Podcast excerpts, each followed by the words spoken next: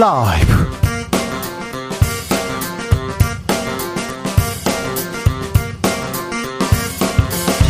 2023년 8월 22일 화요일입니다. 안녕하십니까. 주진우입니다.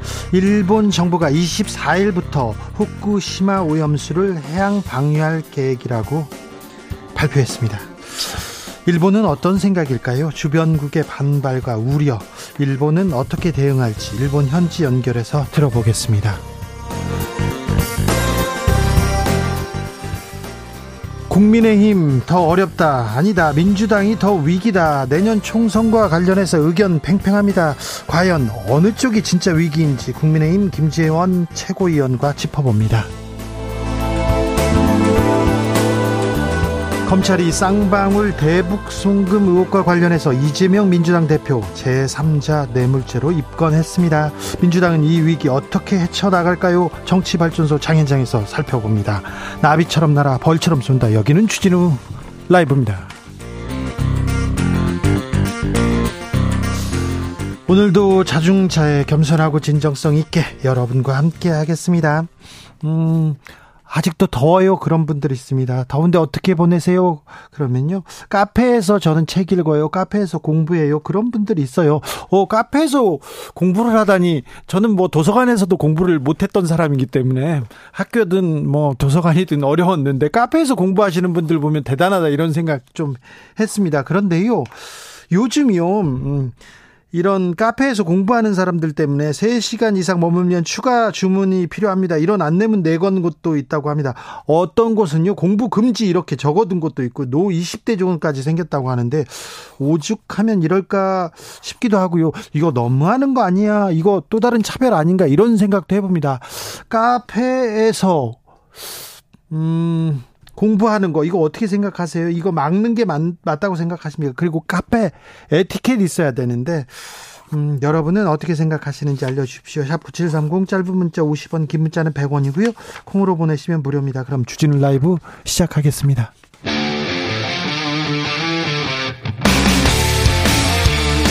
탐사보도 외길 인생 20년 주 기자가 제일 싫어하는 것은? 세상에서 비리와 부리가 사라지는 그날까지 오늘도 흔들림 없이 주진우 라이브와 함께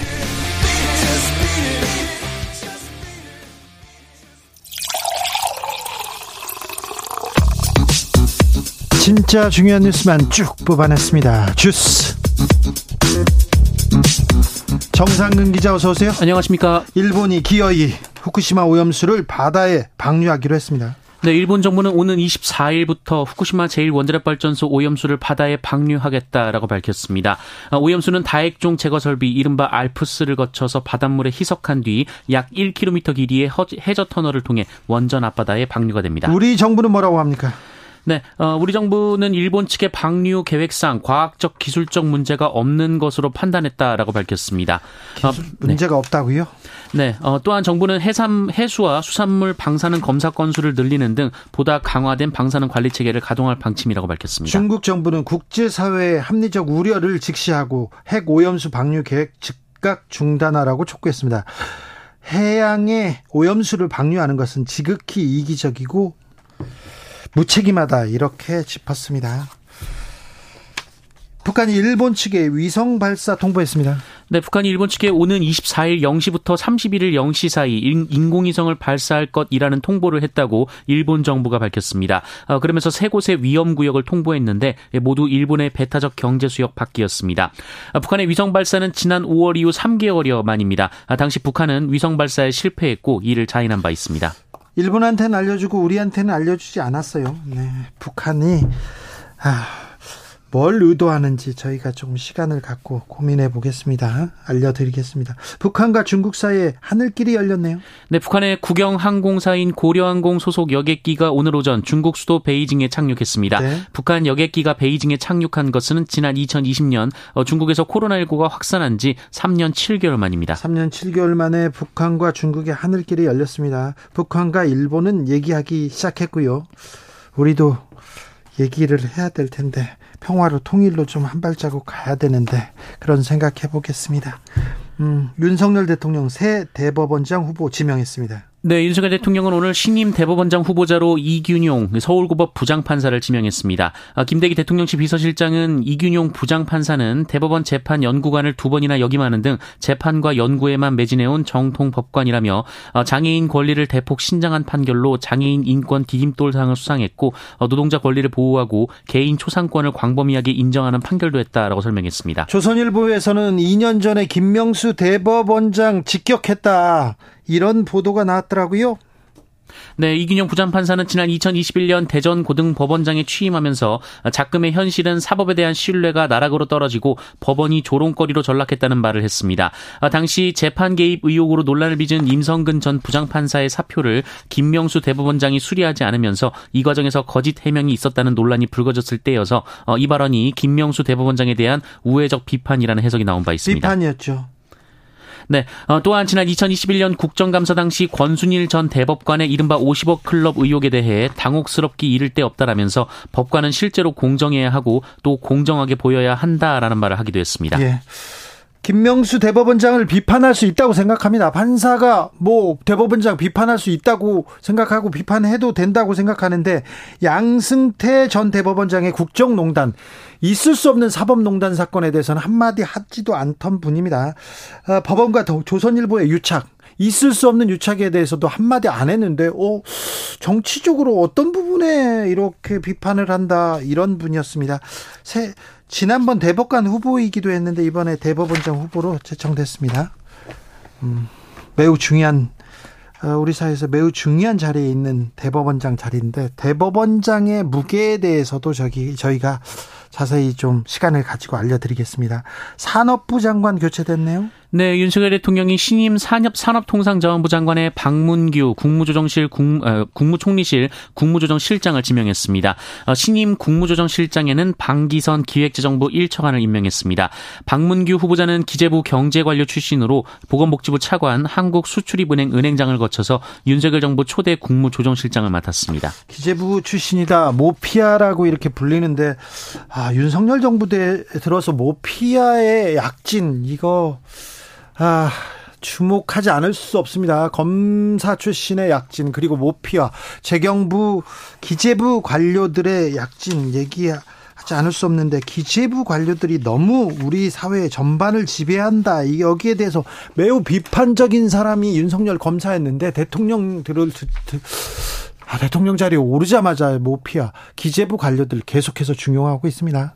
음, 정부 여당이 흉악범 교도소 만들겠다고 발표했어요. 네, 국민의힘과 정부는 최근에 흉기 난동 사, 흉기 난동과 이 강간 살해 등 잇따르는 흉악범죄에 대한 대책으로 흉악범 전담 교도소 운영을 발표했습니다. 아, 다만 흉악범의 기준이 무엇인지 어디에 수용하는지 등은 알려지지 않았습니다. 가석방 없는 종신형 얘기도 했었죠. 그리고 장갑차 특공대 이렇게 흉악범 교도소까지 계속 강공책만 나오고 있는데 장갑차가 그리고 특공대가 가석방 없는 종신형이 흉악범 교도소가 흉악범죄를 줄이고 있는지 이 모방범죄 계속 줄이고 있는지 아니 어떻게 된 일인지.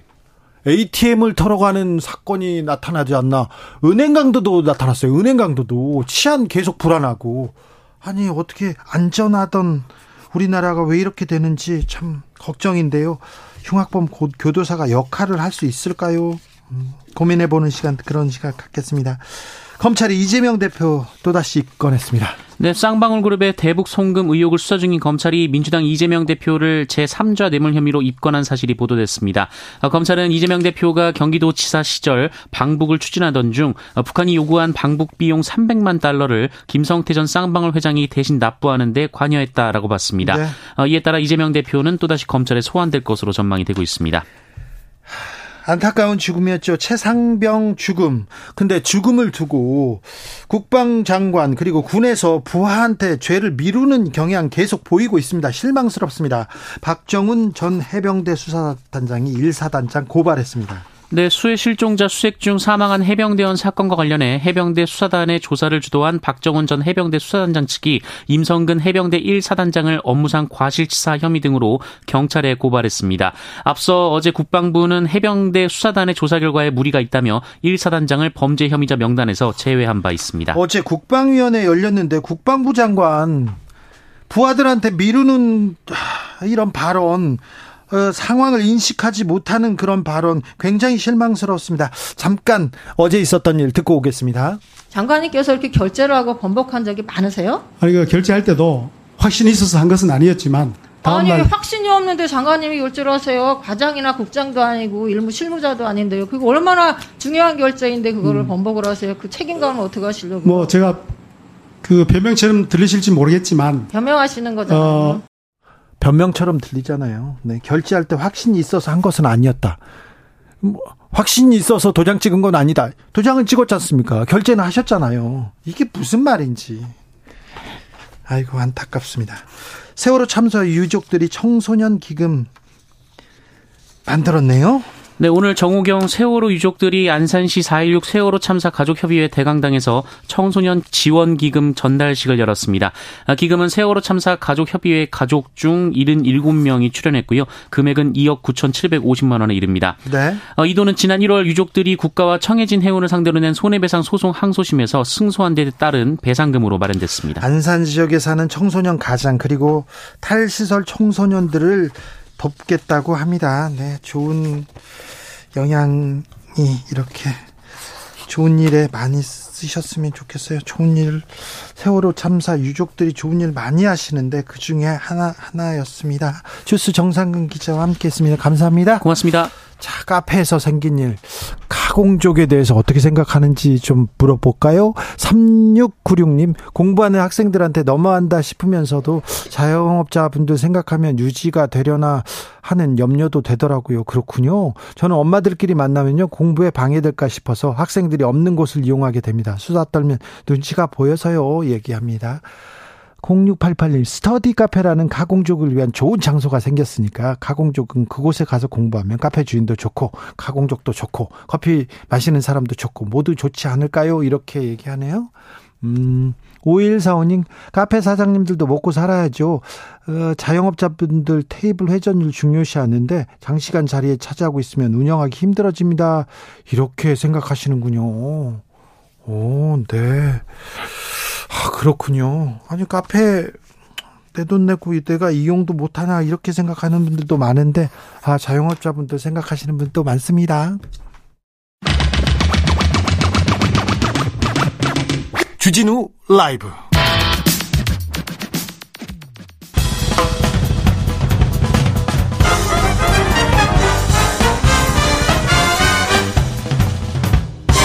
훅 인터뷰 모두를 위한 모두를 향한 모두의 궁금증 훅 인터뷰 후쿠시마 오염수 방류가 이르면 모레부터 시작됩니다. 해양 방류는 약 30년간 지속될 예정이라고 합니다. 일본 현지에서는 어떻게 생각하는지 언론 보도는 어떤지 물어보겠습니다. 이영채 일본 게이센 여학원대 교수 안녕하세요. 네, 안녕하세요. 기어이 기어이 후쿠시, 마 오염수를 바다에 버리려고 한, 합니다. 이번 결정 어떻게 보시는지요? 네, 예상대로 그 시나리오, 시나리오대로 진행되었다고 보고요. 예. 여름에 방류한다고 했기 때문에 그 일정도 이 8월 말이 될 것이라고 했는데 네. 예, 그대로 한 것 같습니다. 특히 최근에 그 캠프 데이비드에서 열린 한미일 정상회담이 어떻게 보면은 국제적인 마지막 어, 동의와 면제부를 받은 회담이었고 이것을 가지고 예, 실제 방류를 결정했다. 막 이렇게 봐야 될 것 같습니다. 한미일 정상회담 이후에 즉각 이렇게 후쿠시 마에 가고 바로 결정을 내렸습니다. 일본 현지 분위기는 어떻습니까?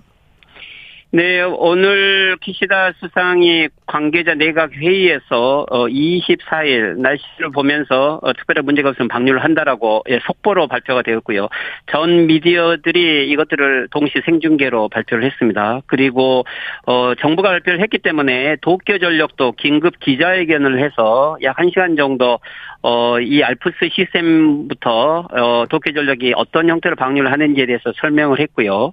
그리고 또한 일본의 어, 자민당이라든지 이 야당도 예, 즉각 여기에 대한 여러 입장들을 발표했습니다. 어, 일본 어, 뭐 특히 간사장은 어, 아주 적절한 어, 시기에 어, 그리고 어, 제대로 절차를 추진해 왔다라고 이야기를 했고 하지만 어, 일본 공산당이나 삼민당 등은 어, 절대 인정할 수 없다. 특히 어민들을 반대를 한다라고 하면서 어, 이것은 의도적인 방류다라고 하면서 강하게 비판하고 나섰습니다. 네. 언론은 어떻게 봅니까? 우려의 목소리는 없습니까? 네, 일본 언론들도 전체 여론조사 등의 기본에서 어 일단은 아사히 신문 같은 경우 어제 어, 여론조사 발표가 있었는데 특히 후쿠시마 현지 어민들에 대한 대책이 미흡하다가 70% 이상이 되었고요. 뭐 전체적으로 요미우리 같은 보수 신문들은 어 예전보다는 반대 여론이 예, 조금 더 낮아졌다라고 이야기를 하고 있지만 뭐 전체적으로는 예, 반대 여론이 지속되고 있는 속에서 예. 예, 방류를 강행했다. 막 이렇게 보도를 하고 있는 것 같습니다. 오염수 방류에 대해서 일본인들이 크게 반대하지는 않지만 또 크게 찬성하지도 않더라고요. 그런데 아무튼 방류를 강행했습니다. 일본 업계에서는 계속해서 반발하고 있는데요. 네, 그렇지요. 어제 기시다 수상과 예, 전국 이 어민 어, 협동조합 대표들이 예, 간담회를 했습니다.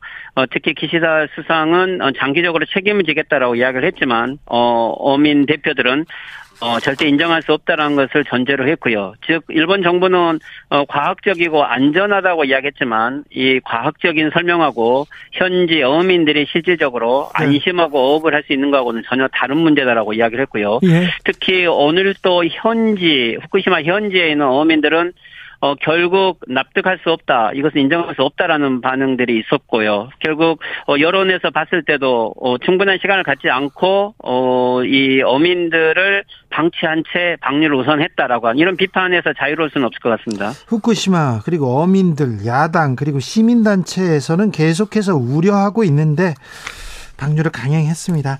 음, 며칠 전에요. 일본 아사히 신문에서 이런 보도 나왔지 않습니까? 윤석열 정부와 여당 측에서 내년 총, 총선 전에 후쿠시마 오염수 조기 방류해달라 이렇게 일본 측에 비공식적으로 요청했다는 보도 나왔지 않습니까? 네, 그렇죠. 어, 이 기사는 어, 조금 내용을 좀 봐야 되는데, 먼저 8월 15일 윤석열 대통령이 이 광복절 축사가 있었고요. 뭐 이것의 내용을 설명을 하면서 한일 관계에 대한 어, 논평이 아사히 신문이 있었습니다. 예. 하지만 한일 관계의 여러 쟁점 중에 뭐 예를 들면 강제징용공 배상 문제에 대한 언급도 있었고, 특히 후쿠시마 오염수에 대해서 어, 한국의 정부와 그리고 여당이 비공식적인 루트를 통해서 어, 내년 총선 전에 에, 최대한 빨리 방류를 해달라라고 하는 어, 입장을 아사히 신문이 그대로 예, 보도를 했습니다. 어, 이 공식적인 아사히 신문이 이 부분을 보도를 한 것은 어느 정도 일본 정부에서 실질적인 정보를 받았다라고 이렇게 해야 될 것 같고요. 하지만 이제 지금 갑작스럽게 키시다 수상이 지금 방류를 결정하고 있는 움직임들을 보면 예, 마치 어, 한국 정부 에서도 요청을 했고 어, 그래서 어, 기시다 내각의 의도와는 다르게 에, 국제적인 요청도 있기 때문에 이 시기를 택했다라고 막 이런 어떤 어, 변명의 여지로 되는 이런 기사인 것처럼도 보입니다. 한국 정부에서는 언급할 수준의 기사가 아니다 이런 입장을 내기도 했는데 일본이 오염수를 방류하면서 한국에 대해서는 별로 걱정을 안 하는 듯 보입니다. 중국에서는 반발했던데요. 네, 지금 일본 정부 특히 기시다 정부가 어 국내외적인 어 여러 가지 어 동의를 받아왔다. 즉 어, 이웃 나라들 동의를 받아왔다라고 이야기를 하는데 중국을 제외한 나라들이 다 찬성을 하고 있다는 식으로 이야기를 합니다. 즉 그렇다면 윤석열 대통령이 에, 지난번 캠프 데이비드에서 어 회담의 내용은 아니었지만 이후 기자회견장에서 어, 이 페이크 뉴스에 대해서 대응을 하고, 그리고 또, 이 한국도, 어, 실질적으로는, 어, 어, 투명한, 어, 이 조치에 대해서 일본의 정부를 신뢰한다라고 이야기를 했기 때문에, 일본 미디어들은 한국 정부는 동의했다라고 이렇게 공식화하면서 보도를 하고 있는 것 같습니다. 네. 중국과 러시아에서 그리고 태평양 여러 나라들에서 우려를 전하고 있는데 음, 그렇습니다. 음, 아사히 신문 보도가 보도에 대해서 일본 현지에서는 또 어떻게 생각해요? 네, 일본 주류 미디어에서는 어, 그렇게 크게 다르지는 않았지만, 예, 하지만 어, 여러 SNS라든지 뭐 인터넷 미디어들은 어, 한국 정부 같은 경우도 어, 실제 어, 일본 정부가 최대한 빨리 방류를 해주는 게 예, 도움이 된다라고 생각할 거고 특히 뭐 일본 측 입장에서는 이게 오염수가 아니고 처리수이기 때문에 예, 한국 정부 같은 경우도 어 지금은 처리수로 생각을 하고 있기 때문에 빨리 방류를 해라라는 식으로 이 한국의 여론을 많이 어 이용을 하고 있는 것 같습니다. 아, 네, 한국 그렇지만 한국에 그렇죠. 예, 한국에서 나온 뉴스를 오히려 이용하네요. 뭐, 이, 기시다 정부도, 예, 한국 정부의 요청이 있었다라는 것들을 간접적으로 정, 어, 리크를 하고 있는 거기 때문에, 네. 어, 어떻게 보면은 자기의 주체적인 방류라기보다는 국내적인 여건 속에서, 어, 적절한 시기를 찾겠다. 막 이렇게 해석이 가능할 것 같습니다. 교수님, 한미일 정상회의 열렸습니다. 일본 현지의 반응은 어떻습니까? 네, 일본에서도 한미일 정상회담은 아주 크게 보도를 했습니다. 특히 이 캠프 데이비스라는 장소의 역사성을 이야기를 했고 여기에 역대 일본 총리들이 누가 방문을 했었는지, 에, 그리고 이제 이게 어 한미일의 새로운 역사적 경기를 만들었다라고 하면서 이 캠프 데이비드 회의의 의의를 아주 강조한 것 같습니다. 하지만 이제 일본이 관심 있는 부분들을 좀 보면 어 일본은 먼저 에, supply chain에 대해서 좀 관심이 있었죠. 어, 반도체 문제가 중요했던 거고, 그리고 어, 미사일 정보 교환에 대해서도 어, 보도를 했습니다. 특히 사이버 테러에 대한 어, 부분도 관심을 가지고 있었는데, 즉, 일본은 실질적인 이익이 되는 부분에 관심을 가졌고요. 근데 또 한 가지는 이 한국과 관련해서 한국이 한미일 동맹에 들어왔고, 특히 중국과의 관계를 한국이 어떻게 할 건지에 대해서 어, 관심을 주의 깊게 보는 것 같습니다. 즉, 중국과 애매한 입장이 있었는데, 이번에 합의는 어, 미국이 명확하게 중국을 봉쇄하는 적대 정책을 표명하는 합의안이기 때문에, 어, 한국이 과연 중국과 이렇게 선을 그을 수 있을지. 하지만 이번 합의는 이 루비콘 강을 건넜다라고 이렇게 표현을 아사히 신문이 하고 있는데 예, 오히려 한국이 걱정된다라고 어, 이 뉘앙스들이 많이 있는 것 같습니다. 네. 그리고 지속적으로 이 약속을 지킬 수 있을지 주시해야 된다라고 이런 조금 경고성 어, 보도들도 있는 것 같습니다. 미국과 또 일본이 바라던 바를 좀 이루어줬다 이런 얘기가 계속 있네요. 어, 그런데요, 음, 독도 과거사 그리고 오염수에 대해서 한국에서 전혀 그 얘기하지 않았어요. 네, 그렇습니다. 오염수 문제도 그렇고 독도 문제도 그렇고 한국이 실질적인 국익이 되는 문제에 대해서는 일체 거론하지 않았고 어 그래서 실질적으로 일본 미디어들도 이뭐 윤석열 정권이 요구하는 내용들이 들어가긴 했지만 한국의 실질적인 이익이 무엇인가라는 부분에 대해서는 의문이 간다라고 하는 부분도 있고 오히려 한국은 캠프 데이비스에 참여함으로써 비싼 입장료를 냈다라고 이야기하는 것은 실제 한국이 국익으로 국민들의 이익이 되는 부분들에 대해서는 어 별로 따내질 못하지 않았는가 네. 이렇게 해외 미디어들도 보고 있다고 봐야 될 것 같습니다. 미국 언론들이 미국의 꿈을 이뤘다. 그리 그런데 일본도 어, 손해 보는 장사는 아니었다. 한국만 이렇게 내줬다. 이렇게 보는군요. 일본에서도. 네, 실제 그런 거죠. 예, 특히 이제 일본 미디어들도 이번 캠프 대비 회의는 바이든 대통령의 내년 선거용이다. 즉 한미일 어, 준 군사 동맹의 성과를 보여줬고 어, 실제 인도 태평양 전략으로 이 한국을 끌어들였다라는 부분까지 해, 어, 해결하고 있는 거죠. 네. 그리고 일본 같은 경우는 결국 오염수 이 방류에 대한 면제부를 얻어낸 거고 또 일본이 미사일 정보라든지 어 그리고 서플라인 체인에 대한 문제라든지 실질적인 이익은 일본이 다 어, 챙겼기 때문에 어 한국에 대해서는 어, 오히려 어 많은 리스크를 가진 회담이 아니었는가 막 이렇게 평가를 하고 있는 것 같습니다. 네. 일본에 있는 기자를 만났는데요. 윤석열 대통령이 일본에서 매우 인기가 있다면서요? 일본 입장에서는 천재 일위의 기회라고 봐야 될 것 같습니다. 일본에서는 오염수 문제를 포함해서 키시다 정권은 모든 걸 도와주었고요. 어 그리고 이제 이번 캠프 대비 어이 보도를 하면서도 일본은 실제 음, 윤석열 정권의 지지율이 좀 답보 상태고 내년 총선 이후에는 더 불안해진다는 거죠. 지금 왜 지금 시기인가? 아, 왜 일본 오염수를. 네.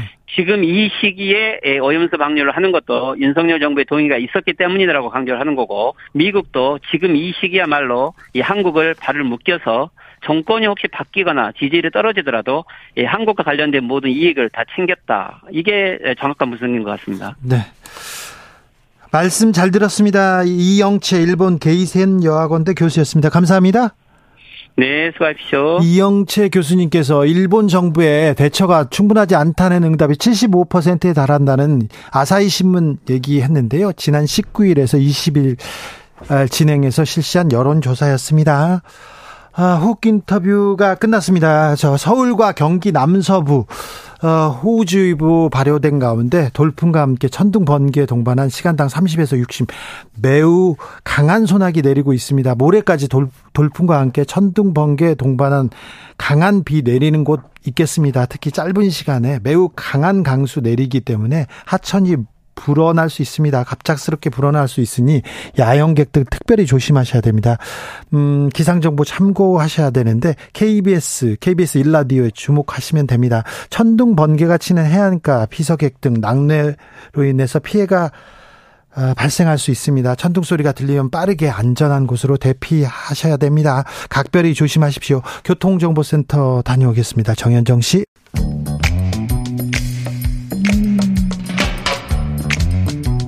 오늘의 정치권 상황 깔끔하게 정리해 드립니다. 여당 야당 크로스 최가박과 함께 최가박당 여야 최고의 파트너 두 분 모셨습니다. 최형두 국민의힘 의원 어서 오세요. 네, 안녕하십니까. 박성준 더불어민주당 의원 어서 오세요. 네, 안녕하세요. 네. 후쿠시마 오염수 방류 먼저 이야기해야 되겠습니다. 일본에서 일본 정부가 24일부터 후쿠시마 오염수를 해양에 방류하기로 했습니다. 박성준 의원님. 이건 일본의 정해진 수순대로 지금 타임 스케줄대로 시나리오대로 지금 진행되고 있는 것이죠. 아, 기존의 일본 언론에서도 그렇고 일본의 정부에서도 그렇고 8월 말 방류를 할 것이다 이렇게 네. 예측이 됐었는데 그대로 이어지는 거고요. 일정한 수순들이 좀 있었던 것 같아요. 한국과 일본과의 관계에서의 아, 이 방류 문제를 어느 정도 해결하고 한미일 정상회담에서 이제 방점을 찍어서 기시다 총리가 어떻게 보면 한미일 정상회담의 지지를 이끌어낸 이후에 조기 방류를 결정했다. 이렇게 해석이 되는 것이죠. 한미일 정상회담 네. 회의 바로 끝나고 후쿠시마로 갔습니다. 그리고 결정했습니다. 그렇죠. 이것은 이제 일련의 어떤 수순에 의해서 과정에 의해서 하고 결국은 일본의 이 후쿠시마 오염수 방류에 대한 부분을 한국의 많은 시민들 그러니까 80% 이상이 이 문제에 대해서 반대하고 있는데 우리 윤석열 정권에서는 이 문제에 대해서 국민의 여론을 받아서 정확한 입장을 전달해야 되는데 그렇지가 못하고 일본의 기시다 총리의 입장을 오히려 두둔하고 그대로 따라가는 그런 모습이기 때문에 과연 어느 나라 정부를 대변하고 있는 자, 것이냐 이렇게 예, 이제 비판할 그만, 수밖에 없는 것이죠. 민주당도 또뭐그 같은 말들이 반복하면 질리지 않습니까? 그리고 무슨 이걸 가지고서 그저 이건 어차피 저, 저 우리 박 의원 말씀처럼 정해진 수순인데 그거 하려고 한미일 정상이 캠프 대비도 뭐 있겠습니까?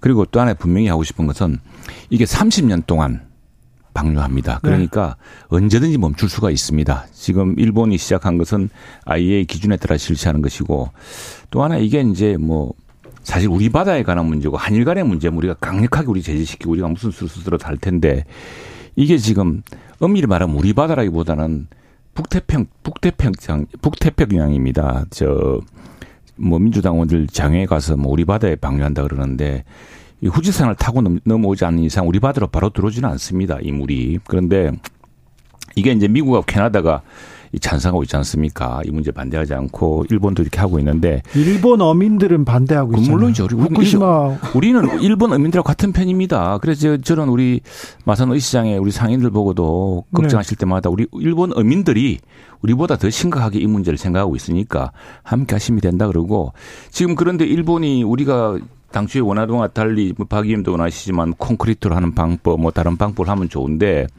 그 사람들이 그렇게 결정을 해서 국제사회에 IAEA에 이런 무슨 공인까지 받아가지고 이렇게 한다고 하니 지금 미국하고 당장 그 피해를 직접 받게 되는 미국하고 캐나다 왜냐하면 이게 어, 후쿠시마라는 게 홋카이도 아래여서 북태평양 해류, 크로시아 해류하고 돌아가면은 처음에는 알래스카, 캐나다, 캘리포니아 이리 갔다가 적도에서 다시 돌아오는 거거든요. 한 3, 4년 걸린다는 건데. 그거는 예전부터 이거는 했던 과학, 아닙니까? 과학인데 그런데 이거는 뭐냐면은 자, 이게 끝난 게 아닙니다. 이게 계속 감시하고 우리가 투명하게 요구하는 것은 이제 시작되면은 만일 바로 앞에서부터 이제 검증을 철저하게 해야죠. 그래서 일본 네. 정부의 말과 달리 IAEA 검증과 달리 조금이라도 이상한 징후 있으면 바로 스톱시켜야죠. 아니 지금 그 최영두 의원님이 얘기하는데 언제든지 방류를 멈출 수 있다고 하는데 지금 멈추면 됩니다. 안 하면 되는 겁니다. 그리고 지금 500만 톤을 30년 동안 방류한다는데 문제가 있으니까 이 30년 동안 방류하는 거 아니겠어요? 일본 자체가 이거에 대해서 입증하는 거 아니에요 스스로 이거 잘못됐다 문제가 있다라는 거 하는 거에 대해서 왜 문제가 없으면 당장 500만 톤 방류하지 그건 30년 동안 방류하니까 사실 아니 그건 말씀 억지 쓰시는 거 아니 그 억지가 아니고 말씀 들어보세요. 보세요. 이게 아니 제 얘기 한 다음에 12년 하세요. 전에 아 제 얘기 끝난 다음에 나왔습니다. 또 다시 얘기 끝난 다음에 해주세요. 어떻게 할 거냐 이런 문제도 있는 것이죠. 이게 2011년도에 동 지진 발생한 이후에 폭발한 거 아니겠습니까? 그 이후에 일본에서 핵 오염수가 상당히 어려운 문제였죠. 그러면서 국내 여론도 그렇고 국제적인 여론에 있어서 핵 오염수 방류를 해서는 안 된다는 여론이 상당히 지배했기 때문에 지금까지 못한 겁니다. 그런데 이 방류 시점을 오히려 지금 가장 윤석열 정권 들어서면서 탄력을 받은 거란 말이에요. 그것을 누가 해주었습니까? 우리 정부가 지지하는 모습 같은 그런 모습으로 갔기 때문에 탄력을 받았다. 그렇게 치면 문재인 아니, 정부 제가 때한 이미 반대하지 않았죠. 더 드릴게요. 이거 이야기합시다. 좀. 아 이거 무슨 뭐 아니 좀 제가 얘기한 다음에 하세요. 아, 사실관계를 팩트 체크하는 거 아니에요? 아니 그러면서 한일 정상회담이 지난 3월에 있었잖아요. 정상회담 한 이후에 이러한 후쿠시마 핵 오염수 방류와 관련된 우리 정부 윤석열 정부의 입장이 명확하지가 않았어요. 그런데 어느 날 보니까 일본 언론, 일본 정계에서 얘기가 나왔단 말이에요. 한 예를 들면 스가 요시히데 전 총리가 일본 정계에서 그 언론들과 만나서 정치인들하고 얘기를 흘리잖아요. 야, 핵 오염수 관련 방출과 관련해서 아, 이 한국의 지지 요청을 우리가 했다. 이런 부분 얘기하고 그 다음에 뭔 얘기까지 합니까? 후쿠시마 수산물 개방과 관련된 문제도 거론했다. 이렇게 얘기가 나온단 말이에요. 그러니까 수순이 어떻게 들어가냐면 핵 오염수 방류 후에 수산물 개방까지 아마 일본에서는 시나리오 타임 스케줄대로 갈 겁니다. 그렇게 나오는 거고 지금 일본 언론에서도 그 얘기 나오잖아요. 아웅의 호흡이라는 용어를 쓰잖아요.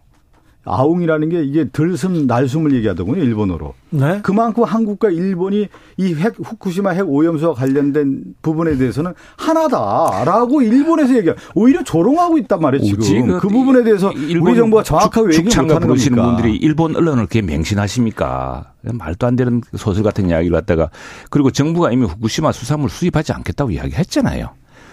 좀 정부 말을 그러면 정부 말을 해놓고 그 말을 바꾸겠습니까? 그리고 지금 이 말씀드렸다시피 후쿠시마 오염수 해양 방류 문제가 국제사회가 함께 직면한 문제 아니겠습니까? 그래서 그런 국제사회 레버리지를 통해서 저는 일본 어민들이 좀 더 강력하게 반대해 주길 바랍니다. 그런데 일본 어민들은 지금 보니까 지금 저 일본에서는 지금 찬성 반대가 찬성이 뭐 53% 반대가 41%라는 좀 일본 내에서 반대율이 높아져서 결국은 일본도 민주주의 국가이기 때문에 아니. 예 높아지면 하겠죠. 그리고 자 지금 이제 사실은 그 일본이라든가 중국 그 캐나다라든가 미국 같은 경우는 일본이 이렇게 무슨 삼중 수소가 어떻고 알프스가 어떻고 이렇게 하니까 이제 그런 과학적 검증 절차를 갖고서 이야기했던 거 아닙니까? 그런데 이제 우리도 당장 계속 검증을 할 거 아니겠습니까? 그리고 하루라도 딱 이상하게 넘을 아니, 때부터 스톱 제기해야죠. 잠깐만 제가 이 얘기하고 최영두 의원님이 지금 언론인 출신이고 일본 언론 얘기하니까 일본 언론 언제부터 믿었냐 이런 얘기하는데 제가 하나 얘기를 할게요. 일본 언론에서 얘기 나왔잖아요. 일본 저- 아니 잠깐만 사실입니까? 들어보세요. 아니 아니 들어보세요. 들어보고 아니, 얘기하세요. 일본 아니 들어보고 얘기하세요. 아니? 들어보고 얘기 좀. 하세요. 들어보고. 아니 들어봐. 우리 뭐 정부에서 뻔한 아니 이야기지 뭐. 들어보고 얘기하세요 좀 조기 방류 요청을 참. 했다라고 하는 부분 그것도 한국 내년 총선 전에 빨리 조기 방류 요청했다는 언론 보도가 일본에서 나왔단 말이에요. 그러면 아사히 신문이 그러면 뭐 가짜 뉴스 하는 그 보도입니까? 제일 들어보세요. 그 다음에 그렇다고 하면은 윤석열 정권에 잘하는 거 있잖아요. 정정보도 요청하고 소송하고 압수수색 해야 되는 거 아니에요. 지금 얘기하면 일본에 대해서 왜 정정당당하게 이 문제가 잘못됐다 얘기를 못 합니까? 묵묵부담으로 사실 아니다 얘기하는데 정정보도 요청하고 이거 아니다라고 강력하게 얘기해야 되는 거 아니겠어요? 아니. 그, 그 소극적인 아니, 솔직히 이 이야기하면 하지마- 대해서는 엄청 소극적이에요. 아니 참. 이 정부를 못 믿고 일본 장- 관계자가 일본 뭐 아사히 신문인가 어딘가에 한마디 이야기한 걸 가지고서 그걸 가지고 정부를 아니, 제 공격하는 거는 도대체 한국 정부의 어떤 태도를 태도입니까? 얘기하는 거예요. 우리 정부야 입장이 한국 분명했죠. 정부 태도를 정확하게 얘기하라는 거예요. 정정보도가 있으면 정정보도 얘기하고 총선 전에- 잘못됐다 적극적으로 이 얘기하지. 문제는 여기까지 총선 전에 왜. 하라고 왜? 발꼬리를 빼? 발, 일본이 총선 지나서도 하지 말아야 되겠지. 거예요, 여기에 대해서는. 일본 후쿠시마 좀 오염수 방류. 아이고, 네. 나 오늘 참. 가장 큰 아니 기사인데요. 지금 토론하는데 저한테 말 같지 않은 소리라고 하는 게 아니 말이 아사히 신문이 맞습니까? 그거 가지고 말을 듣니까 아니 그거에 대해서 얘기하면 되는 거 자, 아니겠습니까? 여야 최고의 파트너. 파트너한테 그렇게 얘기하는 게 어디 있습니까? 왜 그러세요? 둘이 손잡고 나가실 아니 거면서. 지금 일본 얘기하는데 아니 잠시만. 저한테 말 같지 않은 소리 한다는 아니, 게 그게 이야기했습니까? 예의가 있습니까? 최 의원님 선배신데 그렇게 신- 얘기하면 됩니까? 자, 제가- 최영도 의원님. 제가 최 의원님한테 언제 그렇게 얘기합니까? 사과하세요. 그럼 내 선배로서 사과하겠습니다. 자, 아니, 그렇게 박성준 말씀하시죠. 자, 아니 항상 웃으면서 얘기하는데 그렇게 하면 너무 그러니까 박성준 아니, 의원님도 그건 좀 사과 받으세요. 예, 예, 알겠습니다. 지나치지 네. 자? 여기까지 할게요. 자, 오늘 그리고 가장 큰 기사로? 일본의 후쿠시마 오염수 방류 그리고 이재명 민주당 대표 쌍방울 대북 송금 제3자 뇌물죄로 피의자 전환. 이 기사인데요. 어떻게 보셨습니까, 박성준? 아니 그 쌍방울 얘기를 좀 해야 되겠네요. 네. 어, 쌍방울 얘기를 하기 전에 이 검찰의 수사가 일년 국- 지금 시민들이 이 문제를 좀 인식을 해야 될 것 같아요. 그러면 이재명 당 대표에 대한 수사가 어디서부터 시작했습니까? 대장동 수사부터 된 거 아니에요? 예. 대장동 수사는 지금 어디 갔습니까? 어디 저기 멀리 가 있습니까 지금? 이재명 당대표 재판 받고 있죠. 재판 받고 있는데 무슨 얘기가 나와 있습니까 지금 50억 클럽 얘기만 나온 거 아니에요. 그러다가 성남 FC로 또 넘어갔습니다. 성남 FC는 또 어디 갔습니까? 그러다 백현동으로 좀 왔다가 얼마 전에는 지금 국민의힘이라든가 모든 언론에서 쌍방울 변호사비 대납 사건으로 갔단 말이에요. 근데 알고 봤더니 쌍방울에 그 자회사의 모든 그 변호사가 누가 있냐 봤더니 검찰 출신들 아닙니까? 그래서 이 문제를 그러면 검찰 출- 검찰 출신 변호사들이 이 대납 사건 관련된 연관됐던 겁니까? 이거 이 문제가 있다 보니까 이것도 너- 넘어갔단 말이에요.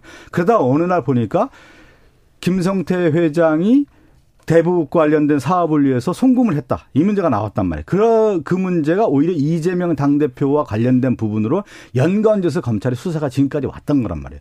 그러면 제3자 뇌물죄라든가 아니면 백- 백현동도 그렇고요. 쌍방울 변호사비 대 그러면 수익 구조에 있어서 누가 이익을 받아야 되는데 이익 받는 구조가 되지 않잖아요. 이게 분명히 수- 수사 과정에서 드러나는 거 아니겠습니까? 그렇다고 하면은 이 문제에 있어서 수사가 잘못됐다라는 부분에 대해서 인정을 해야죠 검찰이. 음, 예. 그건 거꾸로 이야기하자면 그렇게 많은 혐의가 있는데 이재명 대표가 당 대표 또 한때는 대선 후보였기 때문에 검찰 수사가 좀 늦어졌던 거고 지금은 당 대표로서 방탄권을 다 행사하고 있기 때문에 제대로 재판과 수사가 진행되지 않는다고 보는 측면도 있겠죠. 또 하나는 아까 무슨 이익 보는 문제가 있는데 지금 특히 백현동의 문제는 배임의 문제라는 것은 본인이 이익을 보는 것이 아니라 근데 성남도시개발공사라든가 이런 성남시가 이로 인해서 충분하게 그 과실을 거둘 수 있는데 그걸 포기해서 특정인의 이익을 봐주기 위해서 했다는 이런 혐의거든요. 그래서 다양한 혐의가 있습니다. 그리고 지금 오히려 검찰이라든가 이쪽에서는 재판 방해, 사법 방해라고 할 만큼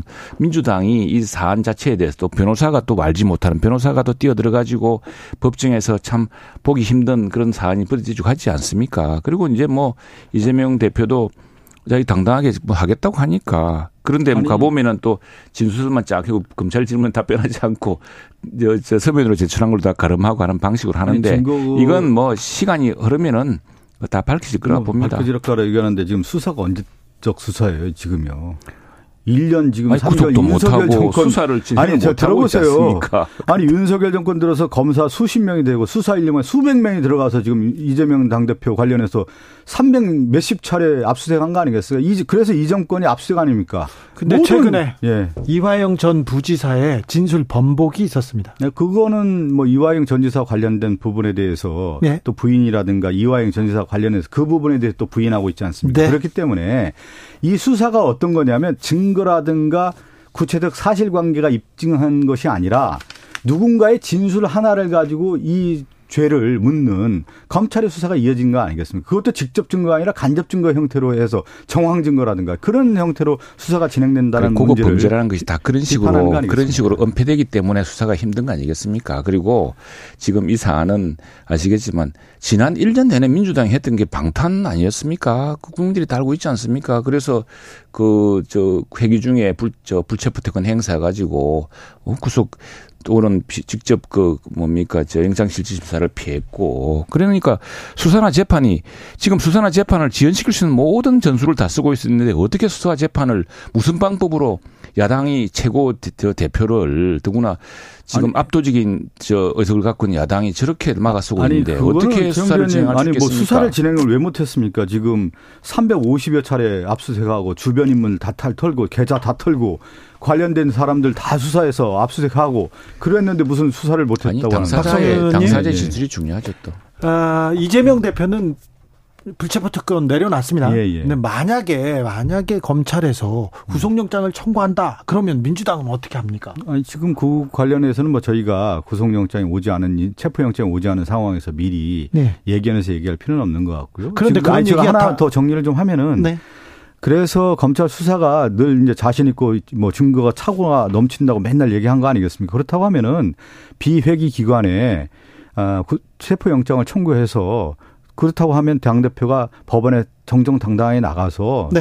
그 영장 실질 심사 받겠다는 얘기 아니겠습니까? 그런데 지금 일련의 과정들을 보면 민주당에서 바라보는 시각이라든가 이재명 당대표가 바라보는 시각은 검찰의 일련의 과정을 보면은 체포영장 이 문제를 가지고 정치 행위를 하는 거 아니냐라고 하는 부분을 보는 거죠. 그래서 9월 정기국회 회기에서 체포영장을 발부한다고 하면 그 부분에 대해서는 당에서 여러 가지 또 생각을 해볼 필요가 있겠죠. 여러 가지 생각을요. 네. 이게 검찰로서 나는 오히려 그렇게 이재명 대표가 떳떳하다 그러면은 체포영장 나와서 누구처럼 정말 걸어 나가서 내가 체포영장 저 발로 받도록 의원제로 분이 자 동의해 주세요. 근데 이렇게 해서 법원에서 영장이 기각되면은 그건 뭐 이재명 대표한테 큰 반전의 기회 아니겠습니까? 아니 그것은 왜뭐 그런 국민의힘에 놀리고? 국민의힘이 바라는 아니 점이었죠. 뭘 바래요? 그렇게 하면 그렇게 하면 검찰 수사가 굉장히 오히려 당황할 수가 있는데 정치적 프레임을 가지고 하는 거 아니겠습니까? 국민들이 어떻게 판단할지 아니 지켜보자고요. 특권 포기하기는 포기해야지 이때는 다르고 저때는 다르고 이재명만 다르면 나오면 왜 그렇게 말이 최영두 달라집니까? 의원님이 아까 일본 여론조사 언급했습니다. 어, 일본 아사히 신문이 지난 19일에서 20일에 1,042명 대상으로 조사했 습니다. 응답자의 53%가 오염수 방류에 찬성, 41%는 반대했습니다. 일본의 한 여론 조사였습니다. 두 분 다 외교 안보에 대해서 공부를 많이 하시는 분들이기 때문에 제가 좀 물어볼게요. 최영두 의원님 한미일 정상회의 자 어떻게 평가하시는지요? 자, 첫 번째는 지금은 이제 지정학과 함께 기정학의 시대 아니겠습니까? 기정학. 그리고 기술이라는 것이 이제 어, 굉장히 중요해졌고 국제 공급망 위기라는 것도 우리가 경험했고 기술 진보를 가지고서 구군이 결정되는 시기 아니겠습니까? 그 대표적으로 지금 반도체, 2차 전지 이런 것들이 큰 배터리 같은 그런 게 큰 지금 구군을 좌우하는데 첫 번째는 저 전 세계 GDP의 38%인가요? 30 몇 프로를 차지하는 세계의 나라가 이런 급변하는 국제 질서 속에서 경제적 공동 이익을 취하기 위한 협, 협력을 하기로 했다는 게 하나의 큰 어, 과제 큰 성과라고 할 수 있고 두 번째는 지금 이제 한미일 간의 이 안보적 협력이라는 것이 북러 중에 뭘 자극한다 그러는데 그게 아니라 이거는 전후 관계를 잘 보셔야죠. 북러 중이 이 오히려 굉장히 현상 변경을 하고 있습니다. 특히 북한은 우리 저 2000, 2005년에 9.19 공동성명 이래로 정말 거기에 보면은 어, 비핵화와 나중에 국교 정상화까지 다 모든 프로세스가 있는데 그걸 다 어기고 지금 핵무력을 강화하고 있거든요. 그다음에 중국은 남진하에서 인공섬을 만들어가면서 항행의 자유를 지금 방해하고 있죠. 러시아는 우크라이나를 침공하고 있죠. 이런 이런 국제적 안보 위협이 높아지니까 나토의 결석도 강해지고 심지어 그동안 중립이던 나라들까지 나토에 가입하는 그런 상황 아니겠습니까? 그런 상황에서 동북아에서도 이런 안보적인 지금 불균형, 전례 없는 이런 힘에 의한 일방 적 현상 변경의 시도 이런 것들을 막을 수 있는 억지력이 필요한 최영도 거죠. 제가 네. 요 하나만 말씀드리고 최영도 의원님 하- 말씀하신 내용을 좀 제가 설명 예전에 지금 얘기하는 국제정치 질서에서의 지정학 얘기하다가 지금 지경학 이제 경제가 중요하다는 얘기를 그러니까 예를 들어 군사안보적인 측면에서가 아니라 지금은 이제 경제적인 측면, 문화적인 측면 매우 중요한데요. 지금 한미일 이 공조 체제라고 하는 것은 군사안보적인 측면에서 좀 가는 건데 요거를 제가 하나 꼭 말씀드리고 싶은 게 과거 냉전 체제에서는 한미일 삼각구도 하에서의 우리가 수출 전진 기지로서 수출 국가로서 엄청난 경제 성장을 이뤘습니다. 그러다 이제 탈냉전이 일어나는 이후에는 세계화 정책과 더불어서 중국이 경제 성장과 더불어서 한국이 그와말로 같이 성장을 하면서 세계 10대 강국이 됐단 말이에요. 네. 근데 지금은 뭐냐면 한미일과 북중러라고 하는 신냉전 체제가 형성이 되는데 이걸 하나 빠뜨리면 안 되는 거예요. 냉전 시대와 탈냉전 시대에 있어서의 세계 경제 성장률에 비해서 한국의 경제 성장률이 월등히 높았습니다. 네. 그리고 그것이 제가 이제 말씀을 드리는 거예요. 그런데 지금 신냉전 체제가 지금 형성되는 과정에서 한국의 경제 성장률이라고 하는 것이 세계 경제 성장률보다 낮고요. 지금 일본의 경제 성장률보다 낮다라고 하는 부분에 대해서 우리가 좀 생각을 해야 되는 거예요. 그러니까 군사 안보적인 측면뿐만 아니라 경제적인 측면을 봐야 되는 건데 과거의 냉전 체제, 탈냉전 체제와 지금 신냉전 체제와에서 가장 큰 차이가 뭐냐면 한국의 경제 성장이 지금 멈춰 있다는 거예요. 지금 우리나라가 1.2 예상하고 있는데 1% 경제 성장이 깨질 거라고 보는 사람도 있단 말이에요. 일본보다 낫단 말이에요. 이 문제를 심각하게 생각해야 되는 거예요. 그래서 한미일 공조 체제가 중국의 대중국 포위망이라고 하는 정책으로만 가서는 자. 만약에 이제 가치 이념 외교 이런 쪽으로만 가가지고는 실용 외교가 아니라 실리 외교가 아니라 그러니까 냉전 체제와 탈냉전 체제에서는 실리 실용 외교 이익 외교로 갔는데 지금은 신냉전 체제하에서는 가치 외교와 이념 외교로 가고 있다라는 거. 그러다 보니까 경제적인 측면을 놓칠 수 있다. 이거를 그, 이제 우리 저박 의원님 정권에서 박 의원 걱정을 안 된다는 걱정을 하는데 거예요. 세상에 어느 바보가 어느 정부가 그렇게 바보 같은 일을 하겠습니까? 실리가 중요하죠. 누가 이념과 가치로 가겠습니까? 그렇지 않고요. 지금 이것이 우리가 그렇게 할 수밖에 없는 경제 성장률이 떨어지는 그런 문제도 심각한 문제도 지금 이제 중국 경제가 리먼 브러 리먼 사태 이후로 지금 아시아의 새로운 금융위기를 불러올지 모른다는 우려가 나오지 않습니까? 그래서 그럴 경우에 그러면은 저는 우리 대한민국의 지위라는 것이 북으로, 북으로는 한반도지만 북, 북쪽으로는 북한으로 가로막혀 있고 중국, 러시아 같은 그런 좀 다른 환경에 마주에는 정말 경제적으로나 안보적으로 절해고도 같은 곳 아니겠습니까? 그래서 정말 이 돌파구를 어떻게 찾을 것이냐. 우리가 어떻게 지금 중, 북중러가, 북중러가 우리 때문에 강하, 이 가까워진 게 아닙니다. 그 사람들이 지금 서로가 북한은 북한대로 북핵 무기를 강화하고 있고 러시아는 우크라이나 침공하고 네. 중국은 그 저 필리핀이라든가 베트남과 충돌을 빚으면서까지 남진아에서 현상 변경을 하고 있고 예. 여기까지 듣고요. 네. 최영도 의원님 미국에서 특파원하고 네. 미국에서 공부한 게 언제쯤입니까? 제가 2001년 2002년에 9.11 났을 때 공부를 했고요. 석사를 자, 받았고 네.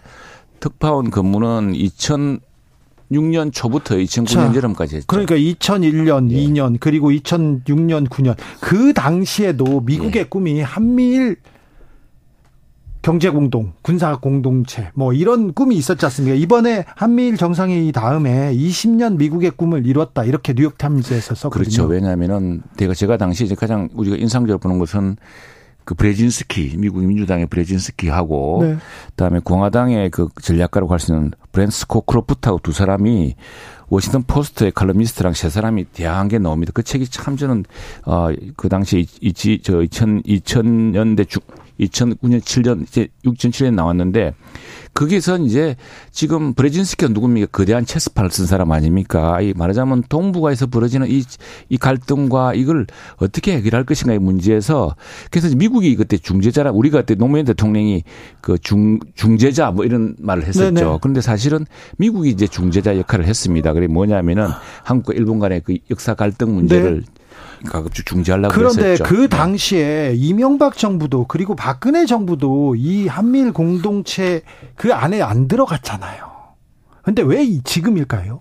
이게 한미일 공동체 자 그러면 하나 예를 들게요. 저, 저 어, 트럼프 대통령의 백악관을 다루는 그 분농가는 퓨어런가는 이런 책이 있습니다. 바 있습니다. 밥 우드가 쓴 네. 책이죠. 네. 그첫 장이 보면 이런 게 나옵니다. 밥 우드 그 어, 경제 경제 자문관이었는데 이분이 백악관에 들어가 보니까 오벌 오피스에 들어가 보니까 한미 FTA를 폐기하겠다는 메모가 있더라는 거예요. 네. 치우면서 그때 이야기 뭐냐면은 이제 북한 미사일 이야기가 나옵니다. 북한 미사일이 핵미사일이 발사될 경우에 한반도에서는 몇 초 만에 가능하고 동해에서는 몇 초 만에 가능하고 일본에서 몇 초 만에 가능하고 알래스카에서는 네, 몇분 만에. 그런데 이 핵 미사일은 일단 올라가면 십몇 분 만에 몇 초 만에 하지 않으면은 그래서 북한 핵 미사일의 고도화가 역설적으로 한미일 간의 미사일 방어의 탐지 능력을 서로 공조해야 될 굉장히 중요한 음. 어, 변화를 만든 거죠. 음. 아니 이제 제가 한번 이제 외교에 있어서 비스마르크도 그렇고 독일의 콜총리도 그렇고 세계적으로 이제 성공한 통일 국가를 이뤘던 걸 복합적 상호 의존을 한 거예요. 이 배제 정치를 하지 않았다는 얘기고요. 지금 미국 얘기를 했는데 2000년도 사실은 이제 90년대 탈냉전 이후에 클린턴 정부 이후에 미국의 일극 체제가 이제 형성되지 않았습니까? 2000년대 이제 부시 정부였단 말이죠. 그 당시만 해도 중국이 세계화 정책으로 경제 자유주의 경제권에 들어오면서 세계 경제 교류에 그 상당히 편승하고 같이 교류를 했어요. 그러다가 2000년대 중반, 2010년대 중반 이후에 중국의 경제 성장이 일어나면서 G2 시대가 열린 겁니다. 그러면서 미국은 실질적으로 중국 대견제 정책을 이제 하게 되는 것이죠. 그러니까 2000년대만 해도 중국이라고 하는 나라에 대해서 대중국 견제 정책, 봉쇄 정책을 하지 않았다가 2000년대, 10년대 중반 이후부터 중국 경제 정책을 이제 하게 되면서 이게 예. 이제 한미일 공조 주제가 바이든 정부에서 더욱더 아. 핵심을 이루게 된 겁니다. 그러니까 국제 정치 질서가 바뀌게 된 거죠. 외교원장이 예. 한미일 정상회의 아시아 대륙과 절연을 선언한 것 이렇게 평가했는데 아, 그건 뭐 그냥 그 말은 말이- 나는 나는 사실과 다르다고 생각합니다. 그건 사실관계, 전관계를 말- 살피지 않은 아주 그 정말 그야말로 가치적인 판단이라고 생각하고요. 한미 자, 예. 이제 시간이 다 됐어요. 예, 예. 한미일 아니, 삼 3국이 전 세계 GDP의 31% 예, 차지하고 있습니다. 31%. 네. 중요하죠. 최영두 의원님 그리고 박성준 의원님 감사합니다. 네.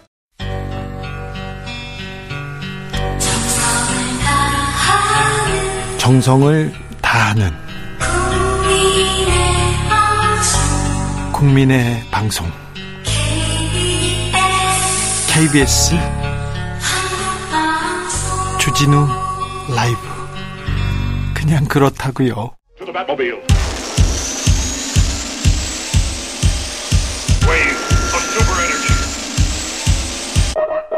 주기자의 1분 한미일 정상회의 끝나자마자 기시다 후미오 일본 총리 후쿠시마로 갑니다.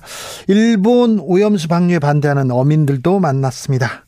총리 앞에서 일본 어민 대표 어빈 국민의 이해를 얻을 수 없는 처리수의 해양 방출 반대라는 입장 조금도 변하지 않았다. 이렇게 이야기합니다. 일본 교도통신이 지난 19일에서 20일 실시한 조사에 따르면요. 오염수 방류에 찬성한다는 견해가 29.6%, 반대한다는 의견은 25.7%로 나타났습니다. 찬반이 팽팽합니다. 어느 쪽이라고 말할 수 없다는 응답은 43.8%로 가장 많았습니다. 그러니까 어 오염수를 바다에 방류하는 거를 찬성하는 부 찬성한다는 의견이 30%가 안 됩니다. 여기에 이 오염수 방류에 관한 일본 정부의 설명이 불충분하다. 이런 응답은 81.9%나 됐습니다. 일본 국민도 가짜뉴스와 괴담에 선동됐을까요? 안전하다고요? 일본은 캐나다는 걱정하지 않는다고요? 아니요. 일본도 걱정하고 있는데요. 일본 어민들 걱정 큰데요. 주기자 1분이었습니다. 선우정아 도망가자.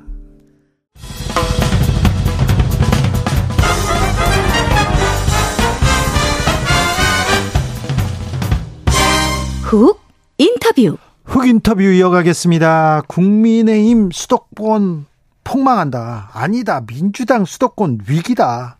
뭐가 맞을까요? 여러 관측들 나오고 있는데요. 음, 심도 있게 짚어봅니다. 네. 이 정치에 관한 한 척척 박사입니다. 국민의힘 김재원 최고위원. 오랜만에 모셨습니다. 안녕하세요. 네. 잘 계시죠? 네. 네. 잘 계셔야죠.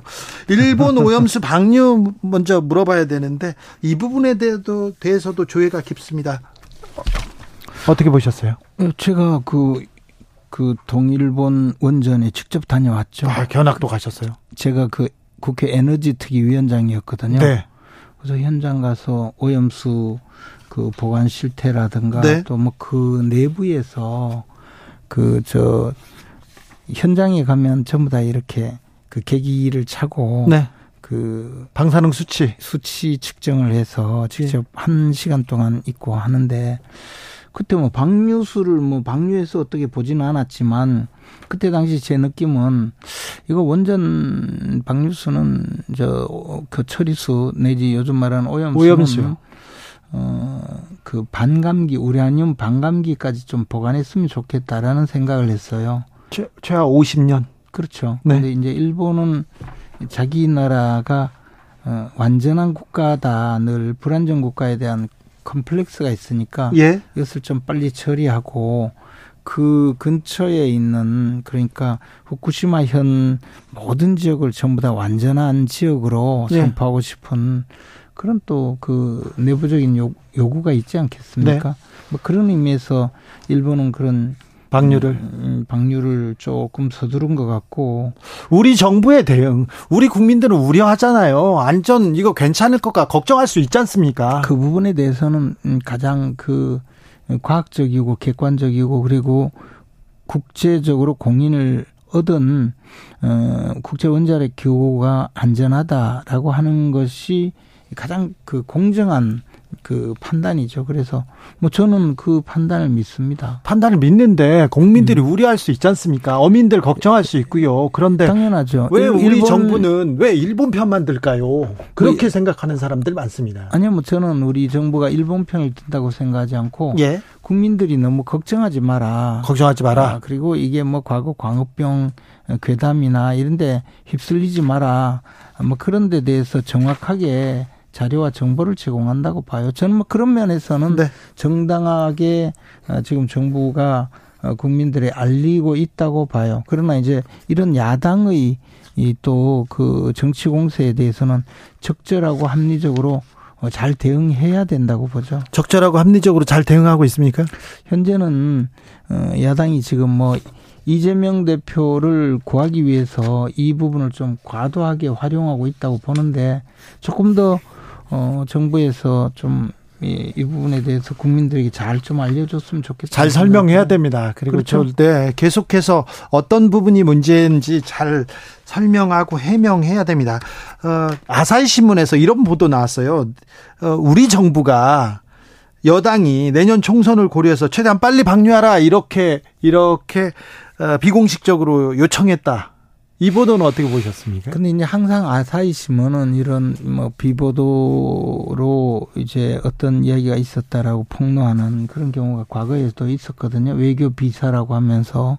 근데 사실 어, 국민의힘 입장에서는 이미 일본 정부가 8월 말에 방류한다는 이야기는 오래 전부터 계속적으로 어, 이야기를 했었고 그에 대해서 어, 우리 그 뭐 여권에서 좀더 당겨서 일찍 방류하라고 해서 총선에 무슨 효과가 있겠습니까? 예를 들어 뭐한 3년 전에 방류했다면 또 모를까. 알겠어요. 뭐 그것은 큰 의미가 없죠. 근데 네. 이제 아사히 신문 자체가 항상 이렇게 국가 이익을 위해서 일본 국가 이익을 위해서 상대방을 좀 모략하는 그런 보도를 좀 해요. 네, 일본 언론의 덕 조금 특징으로 보겠습니다. 아사히 신문은 그 언론사들 중에는 조금 나은 보도를 하는데 저는 그런 생각합니다.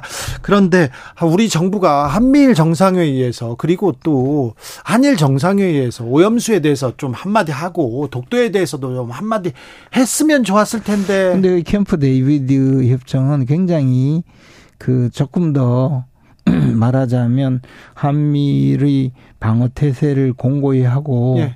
뭐 특히 중국이라든가 네. 북한의 어, 여러 가지 도발을 함께 대응하자는 그런 의미의 어, 최근 10년간의 가장 그 어, 밀접한 그런 회의였거든요. 자, 그러면 친박의 핵심. 자, 친박의 핵심 김재원, 보수의 핵심 김재원한테 묻습니다. 박근혜 전 대통령 중국어 공부 열심히 해가지고 중국에 가고 열병식도 참여하고 그랬습니다. 그리고 한미일 군사 공동 공조 여기에 참여하지 않았어요. 그랬잖아요. 아니 박근혜 전 대통령도 박, 못하던 일이에요. 박근혜 전 대통령 시절에 네. 제가 정무수석 때 바로 지소미아에 어, 참여를 했고 또 천안문 열병식을 간 이유는 네. 어, 그 다음에 있을 사드 배치에 중국의 이그 어떤 반발을 반, 반발을 그래도 좀 더 완화시키기 위해서 갔는데 어 사실 그 당시 사드 배치 과정에서 어 그 성주읍 앞에 있던 예, 당초 예정지를 어 현재의 롯데 그 골프장. 골프장으로 옮기면서 롯데그룹이 어마어마하게 그 공격을 당해서 결국은 중국 사회에서 사업에서 철수하는 정도로 중국은 천안문 성루에서 그 손을 흔든 박근혜 대통령의 그 뭐 정도는 인정하지 않았던 거죠. 그러니까 우리가 중국을 그만큼 중국의 어떤 이 외교적인 이 강압적 태도를 너무 어, 제대로 대응하지 못했다고 생각을 해요. 박근혜 정부가 지금 중국의 외교에 잘 대응하지 못했고 그게 아니라 그만큼 중국의 나름대로 최선을 다했지만 네. 중국은 그보다도 훨씬 더 어, 큰 목적을 향해서 움직인 것인데 우리가 그렇기 때문에 한미일 공조에서 만약에 이탈을 했을 때는 중국은 힘없는 음, 음, 어떤 동물을 물어뜯는 야수와 같은 또 다른 모습을 보일 수가 있다는 거죠. 네, 알겠습니다. 오늘 이재명 민주당 대표 쌍방울 대북 송금 사건으로 제3자 뇌물죄 피의자 전환됐습니다. 네. 어떻게 보셨어요? 뭐 당연한 일이죠. 뭐 지금까지 이화영 그 전 부지사의 입을 틀어막으려고 온 뭐 세상이 다 들고 일어나서 부인부터 시작해서 뭐 심지어는 그 그 저 민변 창설자까지 나서서 어, 변호인이 되어서 온 세상은 아니고 그러면 변호사하고 지금 부인만 나섰네. 제가 보기엔 뭐 거의 온 세상이 나서서 이렇게 이재명 어그 어, 이화영 전 부지사 입을 틀어막으려고 하는데 이화영 부지사가 아마 검찰에서 의미 있는 진술을 하고 그 의미 있는 진술이라는 거는 이 300만 달러는 쌍방울에서 북한에 준 것이 이재명 대표가 그 북한 방문 비용으로 사용하기 위해서 준 것이다라고 어 제대로 임의성 있게 그리고 증거 능력 있게 진술을 했고 그에 대해서 상당히 많은 보강 증거가 확보된 것이 아닌가. 물론 보강 증거에 또 가장 중요한 것은 또 김성태의 진술이겠죠. 그리고 예. 뭐 보고 당시 정황이라든가 이런 것을 전부 했다면 뭐 이재명 대표가 들어가서 뭐 온갖 어 다른 이야기를 하더라도 이제 뭐 관계없이 기소할 수 있다 이런 판단을 하고 피의자로 전환을 했다고 봅니다. 아마 뭐 이재명 대표의 조사 없이도 구속영장을 청구할 수 있다. 또는 이화영 부지사가 법정에 나와서 굳이 공개 진술을 하지 않아도 이제는 뭐 증거관계가 확보되었다 이런 판단이 아닌가 생각합니다. 그러면요. 네. 음, 백현동 얘기가 얼마 전까지 있더니 다, 다시 쌍방울 문제로 났습니다. 그 전에도 성남 FC 관련된 사건이 있었고요. 대장동 관련된 사건이 있고요. 네. 자, 민주당에서는 이렇게 정치적 고비가 있을 때마다 중요한 이벤트가 있을 때마다 검찰이 나서서 이재명 대표를 기소하거나 소환한다 이렇게 주장하던데요.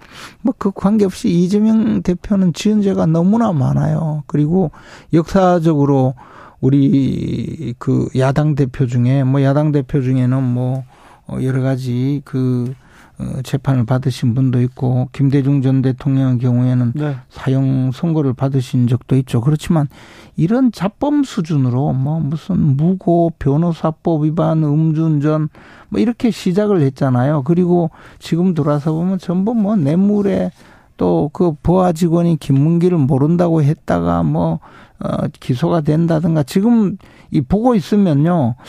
이 과연 이게 이제 야당 대표, 야당 대표는 어차피 이현 정부의 잘못을 지적하는 입장에 있어야 되기 때문에 도덕적 정당성을 갖춰야 되는데 야당 대표의 자격이 있나 이런 판단이 있거든요. 그래서 민주당 의원들이 지금 뭐 이런저런 이벤트를 하고 야당 탄압이다 이렇게 하지만 속내는 굉장히 복잡할 거예요. 아마 뭐 친명계 몇 분들 빼놓고는 좀, 좀 다르게 생각할 가능성도 많다고 봐요.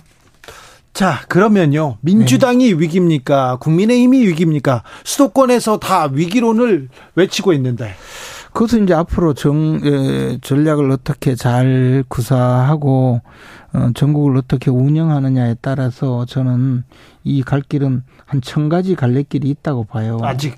그렇죠. 근데 어, 저는 뭐 이재명 대표는 뭐 다른 언론에서도 말씀드렸는데 이 찬바람이 불기 전에 우리, 어, 우리 저 그 주진우 기자께서 네. 근데 방송 이제 곧 쫓겨나시죠? 제 얘기는 하지 마시고. 어, 그래도 제 얘기는 하지 마시고 뭘 또. 쫓겨나시기 전에 한 번은 불러주셔야 돼요. 또 알겠어요. 인사는 해야죠. 인사는 해야죠. 아, 그런 하여튼- 소리 마시고. 하여튼 자. 우리 저 주진우 기자께서 이렇게 예, 두꺼운 옷 입기 전에 찬바람 불기 전에 교도소 가실 것 같아요. 이재명 대표는 이재명 대표가 가실 거예요. 간다고요? 네, 분명히 그렇게 가시면 가면 민주당이 압승한다. 이 얘기 이렇게 전망하는 사람들 많습니다. 그럼 뭐 압승까지는 아니고 어쨌든 이재명 대표가 가면 이제 지금 이재명 대표를 둘러싸고 어떻게든 뭐 어, 공천도 받고 뭐 어, 당권을 한번 좌지우지해 보려는 분들이 부역자가 되겠죠. 그러면 그분들에다가 또 뭐 송영길 대표와 관련돼서 봉투 받은 분들 이런 분들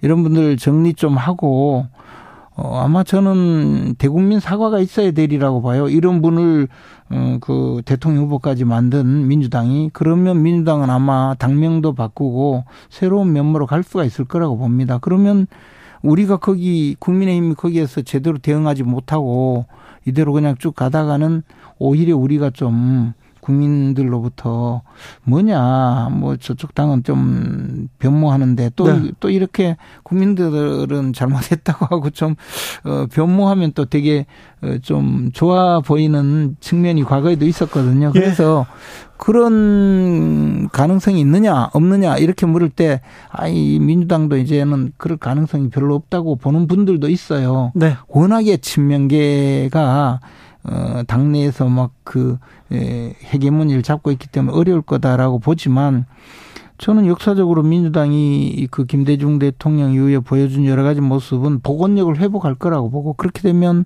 국민의힘도 어 아주 그 신경을 곤두세우고 세세하게 전략을 잘 짜야 된다고 보죠. 그렇지 네. 않으면 말씀하신 대로 위기가 올 수가 있죠. 그러나 지금대로 가면 뭐 지금대로 가면요. 민주당이 망하겠죠, 뭐. 지금 이대로 가면 어, 이재명 대표와 함께 그대로 망하시는 거죠. 뭐, 배에 구멍 안 뚫어도 뭐 다 망하는 거죠. 배 구멍 얘기 좀 하자고요. 이철규 사무총장의 승선론. 이것도 보면 국민의힘도 보면 어 뭐 국민 국익보다 공천 쟤는 미워. 어, 저렇게 반대해? 저 사람은 안 태워. 이런 걸 보면요. 이거 공천이 가장 중요한 것 같습니다. 저도 중요해요. 저도요. 네, 알겠습니다. 그 뭐, 그런 현실적인 이야기를 네, 굳이 그것을 중요하지 않다 얘기할 수 이야기할 없어요. 수는 뭐, 어, 그 중요하지 않다고 이야기할 수는 없는 건데, 네. 그러나 국민의힘이 지금 그 이철규 사무총장이 말씀하신 것은 제가 확인을 해봤더니 그냥 의원총회장에서 예, 의원들에게 우리가 그 뭐 당내에서 이런 너무 반대되는 이야기를 해서 예.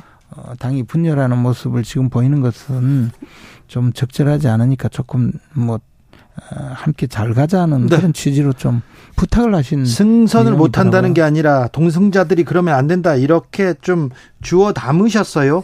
근데 그 말이 그 말이죠. 그 말이 그 말인데 네. 그렇다면 네. 자 유승민, 이준석 전 의원 이거 공천 못 준다는 전 유승민, 대표. 이준석, 김재원 다 그 의원총회의 예. 대상이 아니거든요. 그건 예. 의원들을 향해 이야기한 거기 때문에 뭐 아, 아, 또 그렇게 빠져나가시네. 저 근데 어, 이- 빠져나가긴 못 빠져나가요. 자 유승민, 이준석, 김재원, 이현주 이런 사람들한테 공격하는 거 아니에요? 근데 제가 보기에 유승민, 이현주 의원 뭐 그분들은 조금 더 네. 강해요. 지금 말씀하시는 것이 그분들은 이제 조금 뭐이 말하자면 하여튼 그분들은 좀 강하고 명분, 을 만들고 있는 것 아닌가. 네. 아, 스스로가 이제 당을 떠날 경우에 명분을 만들고 있지 않나. 그리고 뭐 이준석 대표께서도 뭐 비슷하게 지금 음, 아직까지 이좀 좀 명분을 좀 쌓고 있지 않는가 그런 생각이 들어요. 자 김재원 최고위원하고는 결이 다르네요. 그럼 아, 저는 지금 전혀 달라요. 네. 그렇죠. 그렇죠. 국민의힘 최고위원으로서 음. 네, 당 승리를 위해서 뭐 제가 뭐 최고엔 뭐 얼마 할지는 모르겠지만 자, 누가 오래 하는지 보자고요. 자, 그러면 이준석 전 국- 아니에요. 제가 보니까 며칠 내에 이준석 전 대표는 그러면 신당 창당으로 가겠네요, 결국. 이준석 대표는 잘 모르겠는데 어, 이현주 의원님하고 예. 유승민 전 대표가 말씀하시는 걸 잘 보면 결이 많이 달라요. 예. 그 이준석 대표는 이제 뭐 반란군 반란군 이야기 하는데 네. 사실 지금은 반란군이라고 하면 이준석 대표가 자꾸 반란군 행세를 하고 있는 것 아닌가 그런 생각이 들어요. 아, 그렇습니까? 아니 그렇잖아요. 네. 반란군이라는 건 정부군에 대항하면 반란군이지. 네. 그렇잖아요. 네. 이기면 광군이 되잖아요. 그렇죠. 알겠습니다. 반란군은 이준석 전 대표를 본다. 네. 자, 그리고 총선에 천갈래 길이 있다고 했는데 또 어떤 변수가 있을까요? 글쎄요, 뭐, 어, 저는 이제 그, 어, 우리가 20대, 20, 21대 총선, 그러니까 2020년도 당시에 국민의힘이 그만큼 질 가능성이 많지 않았는데, 네. 김영호 어, 공천관리위원장과 김세연 의원이 예. 이 당을 쑥밭으로 만들고 보수를 완전히 괴멸시켰다고 보거든요. 그런 류의 공천은 하면 안 되죠. 아, 공천이 중요하죠. 공천도 굉장히 중요하고 국민들에게 비교적 객관적이고 공정하고 투명한 공천 룰을 사전에 공개하고 그 공천 룰을 가능 가능한 방식으로 가능하면 최대한 지켜가는 것 네. 그것이 이제 유권자로 하여금 그 어, 당선 시킬 수 있도록 그 에너지를 부, 부여하게 되는데 어느 날 듣도 보도 못한 사람을 자꾸 보내는 그런 방식의 공천은 굉장히 이. 패배의 방식이라고 봐요. 그것은 우리 당뿐만 아니라 민주당이 아마 더 심해지지 않을까. 그것은 이제 친명 부역자를 쫓아내고 벌어질 어, 그런 공천 학살 또는 어, 이재명 대표가 정말 끈질기게 남아서 옥중 공천을 하는 그런 그런 정말 어 듣도 보도 못한 사태 이런 일이 벌어진다면 뭐 어느 쪽이든 망하는 거죠. 그렇습니까? 네. 김남국 의원은 어떻게 될 것 같습니까? 그분이 이제 내년에 출마하지 않겠다고 얘기했습니다. 말한 것은 예. 임기를 지키겠다고 지금 이야기하고 있잖아요. 아니 저 황보승 의원도 뭐 개인적인 추문이지만 불출마하고 임기 지키고 있잖아요. 얼마 전에 관용차 사건도 또 나왔잖아요. 황보승희 의원님과 김남국 의원은 차원이 다르죠. 황보승희 의원이 어, 공무 수행에 어떤 뭐 잘못을 저지르는 것을 특별히 본 적은 없지만 김남국 의원이 어, 근무 중에 그 여러 가지 재테크 행위를 한 것은 수없이 드러났잖아요. 불출마하고 그리고 나머지 임기 동안은 지역민을 위해서 봉사하겠다 이런 얘기를 했지 않습니까? 그걸로 그런- 부족합니까? 그런 봉사는 원하지 않을 것 같아요. 그리고 김남국 의원이 드- 드러나지 않는 것이 지역 주민에게 조금이라도 도움이 되지 않을까. 지역 주민들이 그런 분을 보면 그동안 보여준 그 위선적이고 이중적인 성격 그리고 마구 해대는 그 막말과 어, 그런 기괴한 행동들이 얼마나 힘들겠어요. 그래서 어, 국민들에게는 빨리 사퇴하는 것이 훨씬 더 도움이 된다고 보죠. 김재현 최고위원이 보낸 이동관, 이동관을 왜 지금 이렇게 기용했을까요?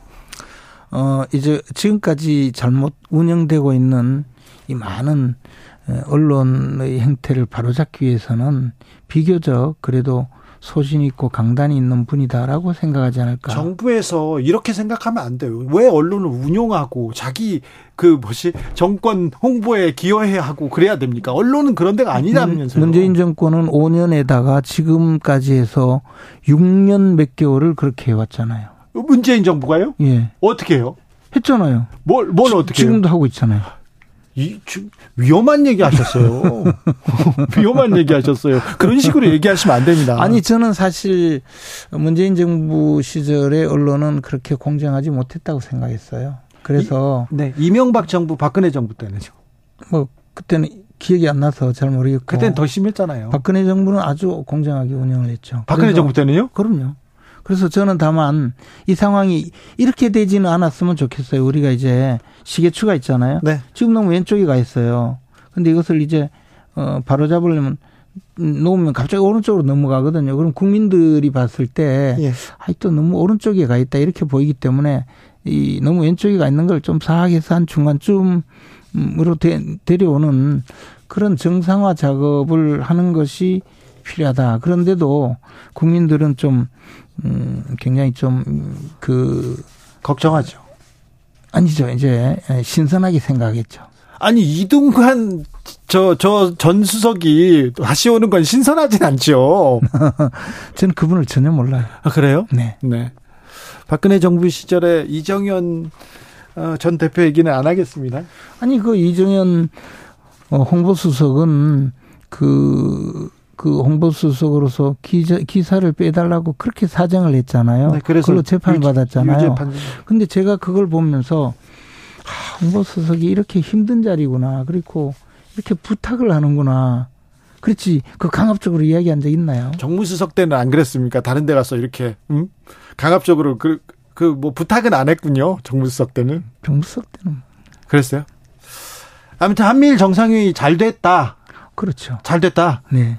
박근혜 정부에서도 한미일 정상회의 그 적, 특별히 군사 동맹은 한일 군사 동맹에 대해서는 꿈쩍도 안 했었는데 한일 군사 동맹을 맺는 것이 어그 직접적으로 어 우리 정부가 추구하고 있는 것은 아닙니다. 네. 다만 한미일 간의 정상 어 군사적으로 어 정보를 교환하고 교류를 해야만이 북핵에 대한 유효한 방어 수단이 된다는 것은 역대 정부가 누구든 공감을 했던 것이고 다만 그 어, 차이가 조금 있었을 따름이죠. 알겠습니다. 여기까지 듣겠습니다. 국민의힘 김재원 최고위원이었습니다. 고맙습니다. 정치 피로, 사건 사고로 인한 피로, 고달픈 일상에서 오는 피로. 오늘 시사하셨습니까? 경험해 보세요. 들은 날과 안 들은 날의 차이. 여러분의 피로를 날려줄 저녁 한 끼 시사. 추진우 라이브.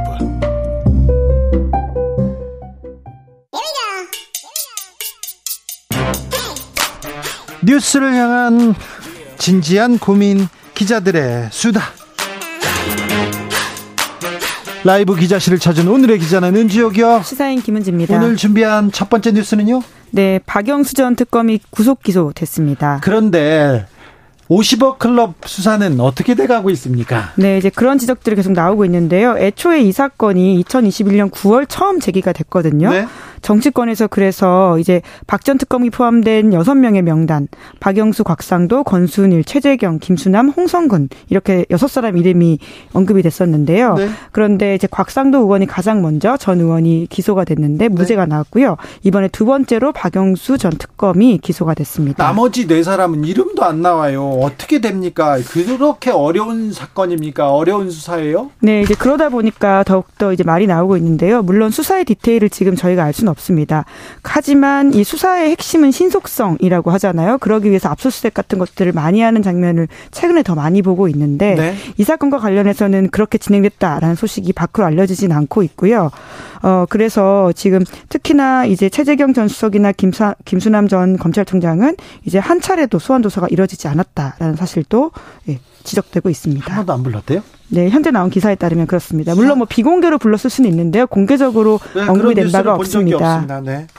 다음 뉴스로 가볼까요? 네, 4대 그룹의 정경련 가입에 반기를 든 회사가 나왔습니다. 어디입니까? 삼성증권인데요. 네. 4대 그룹 그러니까 삼성, SK, 현대차, LG 다 합류하기로 했잖아요. 네, 이 계열사 중에서 처음으로 예, 합류하지 않기로 결정을 해서요.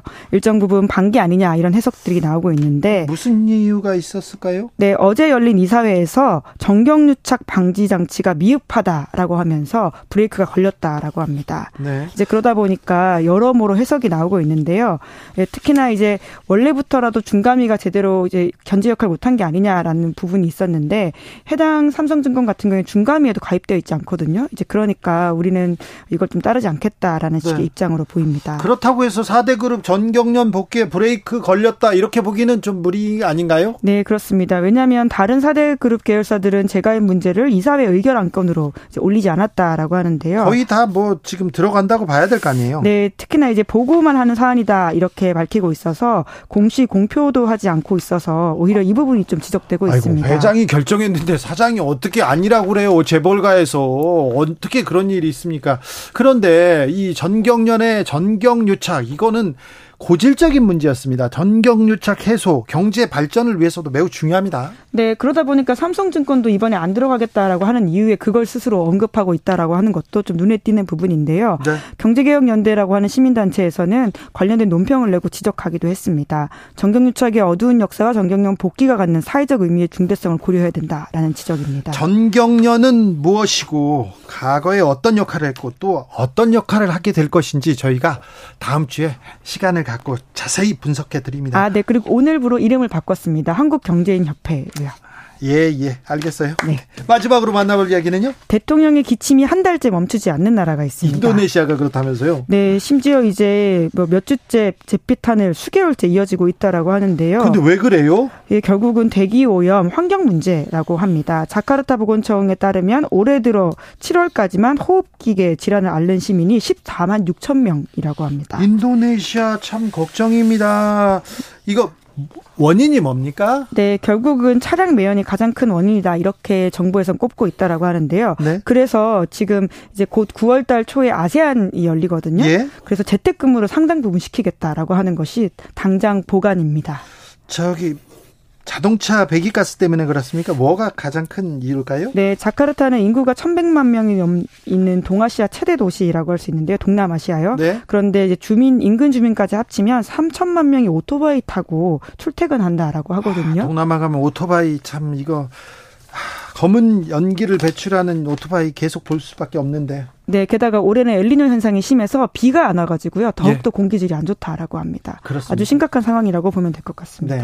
석탄 발전소도 또 네, 도시 주변에 16개가 최소 있다라고 해서요. 이러한 문제들도 같이 지적되고 있습니다. 매우 중요한 문제인데요. 네, 인도네시아는 이 매연, 이 매연 문제를 어떻게 해결할지 좀 지켜보겠습니다. 기자들의 수다 시사인 김은지였습니다. 감사합니다. 네, 고맙습니다. 교통정보센터 다녀올까요? 정현정 씨.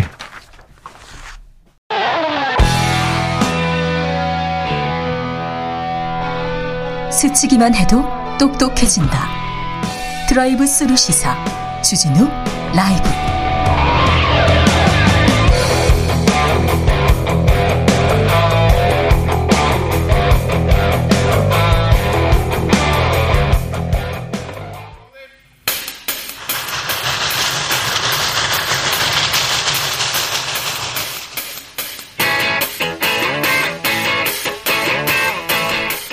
오늘도 열심히 돌아갑니다. 정치발전소 장현창.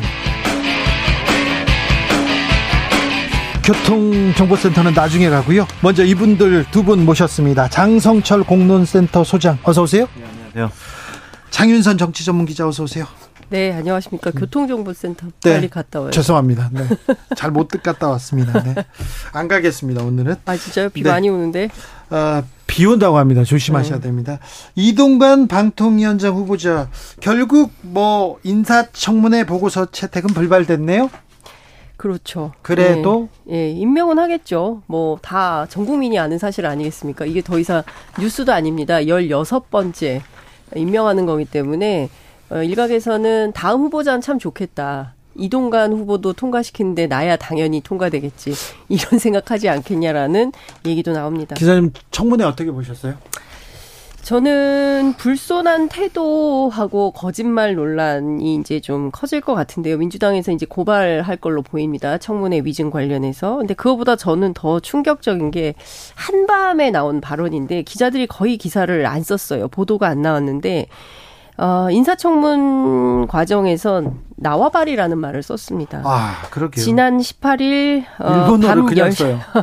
그러니까 얼마나 쉬우 쉽게 느, 어, 너무 편했던 모양이에요. 대체로 뭐 술자리에서나 뭐 사석에서나 뭐 사석에서도 이런 이런 잘말안잘 안. 씁니다. 네. 그런데 이런 말을 그 인사청문 과정에서 대놓고 하는 겁니다. 밤 10시 42분 22초에 미디어 팬이라는 매체가 유일하게 보도를 했습니다. 그래요? 생중계도 안 됐어요. 금요일 저녁이었는데 상황 잠깐 말씀드리자면 국민의힘 하영재 의원이 작년 10월에 카카오톡 먹통 사태 됐었다. 이때 과기정 통부하고 방통위 사이에서 주무부처 논란이 있었다라고 하니까 바로 나와바리가 나왔어요. 그러니까 하 의원이 오히려 당황했습니다. 이거 써서는 안 되는 용어인데 이제 이런 지적을 했고요.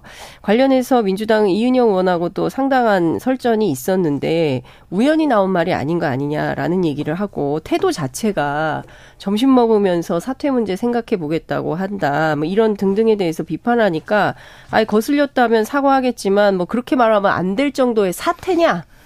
이, 이렇게 얘기를 합니다. 그러니까 이인영 의원이 그 정도로 심각한 사태다. 지금 이게 동네에서 잡담하는 얘기냐. 이런 얘기를 하고 있습니다. 그러니까 민주당이 너무 편하게 잘해주신 거죠. 어떻게 보셨어요? 청문회를? 저는 기본적으로 이동관 후보자에게 그 제기된 의혹이나 여러 가지 뭐 혐의 네. 이런 것들을 확인이 되지 않더라도 방통위원장으로 상당히 부적절하다라고 지속적으로 말씀드렸고요. 네. 학폭이라든지 아니면 국정원 문건을 통해서 드러난 언론 장악 이러한 이동관 후보자의 지난 시절의 행동, 발언, 판단 보다 부적절하다고 좀 생각이 듭니다. 네. 그래서 참 청문회 과정 중에서 네. 민주당이 제대로 좀 이동관 후보자의 부적절성을 밝혀줬으면 좋았을 것 같은데 민주당이 참 못했다. 무능력했다. 무기력했다. 그렇게 볼 수밖에 없습니다. 음, 증인 채택이 안 된 것부터 저는 문제를 좀 삼았었는데 네. 어떻게든 설득을 해서 학폭 피해자 분들 나오시든가 아니면은 안 나오더라도 녹취록이라도 좀 그 자리에서 틀었으면 어땠을까라는 생각이 들거든요. 그런데 그냥 이동관 후보자가 아우 그 진술서를 쓴 한 분하고는 저희 잘 지내고 있습니다. 뭐 그분 문제 삼고 싶어 하지 않습니다. 이런 것에 대해서 반박을 못 했어요. 그걸로 그냥 학폭 문제가 그냥 끝나버린 거예요. 그러니까 새로운 문제 제기를 못한 것 그런 것은 민주당 의원들의 능력 부족이다라고 볼 수밖에 없습니다. 저는 민주당이 장성철 소장의 저런 지적을 네. 좀 뼈 아프게. 아, 프게 받아서 좀 해야 될 것 같아요. 제가 그래서 민주당 과방위 위원들 취재를 좀 해봤더니 조승래 간사 그만둬라 이런 얘기가 살살 나오기 시작합니다. 지금 사실 간사가 중요한 역할을 해야 되거든요. 그러니까 증인 채택 관련해서는 예, 뭐 여야 협상도 마찬가지고 증인 채택 문제도 그렇고 증인 채택도 그렇지만 더 중요한 것은 자료 제출 요구에 거의 안 왔어요. 그러니까 사생활 보호라고 아- 아예 안 주는데 어떡합니까? 안 줘도 받아내 최대한 어떻게든 받아내는 것이 사실은 간사의 역할이다라는 얘기가 나오고 있습니다. 근데 저는 그 매번 아유 뭐 야당이 할 게 없습니다. 야당이 어떻게 해요? 뭐 이런 얘기를 민주당 의원들 취재하면 종종 그런 얘기를 하는데 어 국민의 대표로 그 자리에 가 있는 겁니다. 그러면 그 자리의 엄중함에 대해서 이동관 후보도 마찬가지지만 거기 가 있는 여당, 야당, 국회의원들도 마찬가지입니다. 국민의 대표로 가서 엄중한 문제들에 대해서 질의하고 따지는 겁니다. 그냥 개인적으로 놀러 간 게 아니지 않습니까? 역할의 본분에 충실해야 된다 이런 말씀 좀 드리고 싶습니다. 한동훈 법무부 장관 후보자 청문회에서 민주당이 민주당의 실력을 보았다 이렇게 얘기하는 사람들이 많았어요. 그리고 이번 이동관 후보자 청문회 매우 중요한 분기점이 될 것이다. 민주당이 어떻게 이 청문회를 치러내느냐에 따라서 민주당의 앞날이 어떻게 바뀔 것이다. 이런 얘기를 하는 사람도 있었는데 매우 중요하다고.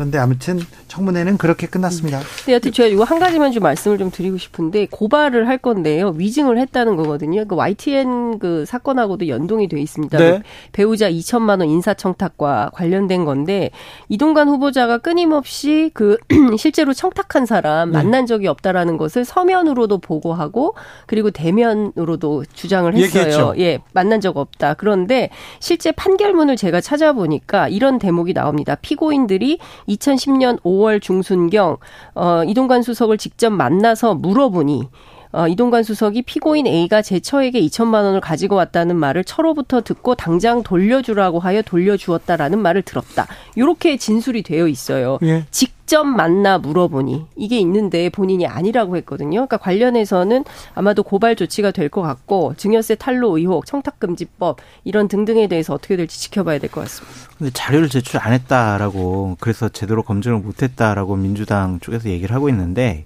그것이 바로 무능력하다라는 자기 고백이에요. 저 2000년도부터 제가 국회에서 보좌진 생활을 네. 했거든요.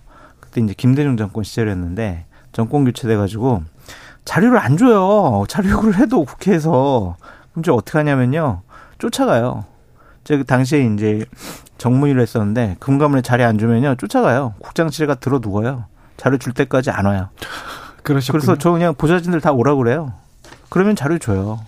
그러니까 그렇게라도 해야 되는데 그런 패기 있는 모습도 이제 안 보이는 것 결기가. 없는 거죠. 아니, 그 제가 또 정치권 취재해 보니까 이번 인사청문회 끝난 다음에 장재원 위원장하고 박성중 의원 칭찬받았다는 거예요. 잘 막았다.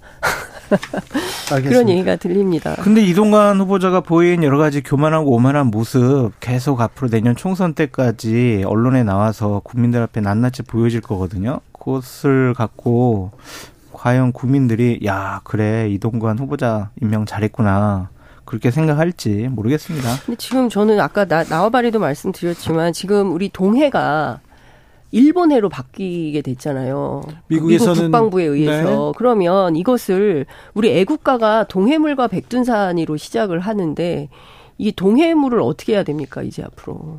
제 이런 문제들에 대해서 우리 정부가 제대로 말도 못하고 지적도 못하는 수준으로까지 가야 되는 것인가에 대한 국민적인 어, 비판이 있는 겁니다. 이것뿐만 아니고요. 후쿠시마 오염수 관련해서 이 중요한 문제를 의제로 다루지도 못했어요. 그리고 의제로 안 다룬 게 마치 잘한 것처럼 호도하고 있습니다. 아니, 이렇게 국민적 의혹이 크고 심각한 사안에 대해서 당연히 다뤄야죠. 안보 협의체를 한다면서요. 가장 중요한 게 인간 안보고 환경 안보입니다. 앞으로 30년 방류하는데 이 문제를 그냥 넘깁니까? 1471님께서 법 만드는 사람들이 자료 안 준다고 하소연하는 거 보니까 좀 한심합니다. 얘기합니다. 오늘 일본은 후쿠시마 오염수 방류하기로 했습니다. 그리고 검찰에서는 이재명 쌍방울 대북 송금 혐의로 이재명 대표 제3자 뇌물죄 피의자 전환했습니다. 그런데 쌍방울 재판은 어떻게 돼가고 있습니까? 좀 복잡한데 예? 엑기스만 딱 말씀을 좀 드리면 핵심은 어쨌든 검찰발 언론 보도 보면 쌍방울 대북 송금 800만 달러 가운데 500만 달러는 경기도 스마트팜 대납, 네. 300만 달러가 이제 이재? 이재명 대표 방북 대가다 이런 건데 그이 사건에 밝은 법조 관계자 취재를 했더니 검찰이 확보한 증거는 두 가지라는 거예요. 하나는 김성태 쌍방울 전 회장의 진술, 다른 하나는 이화영, 이화영 전 진술. 부지사의 네, 진술. 두 가지인데 어 김성태 회장은 이화영 재판에 출석해서 2019년 북한에 70만 달러를 선납을 하고 그 다음에 이재명 대표하고 통화를 하면서 북한에 돈을 건넨 사실을 암시적으로 전했다. 이런 진술을 한 바 있고요.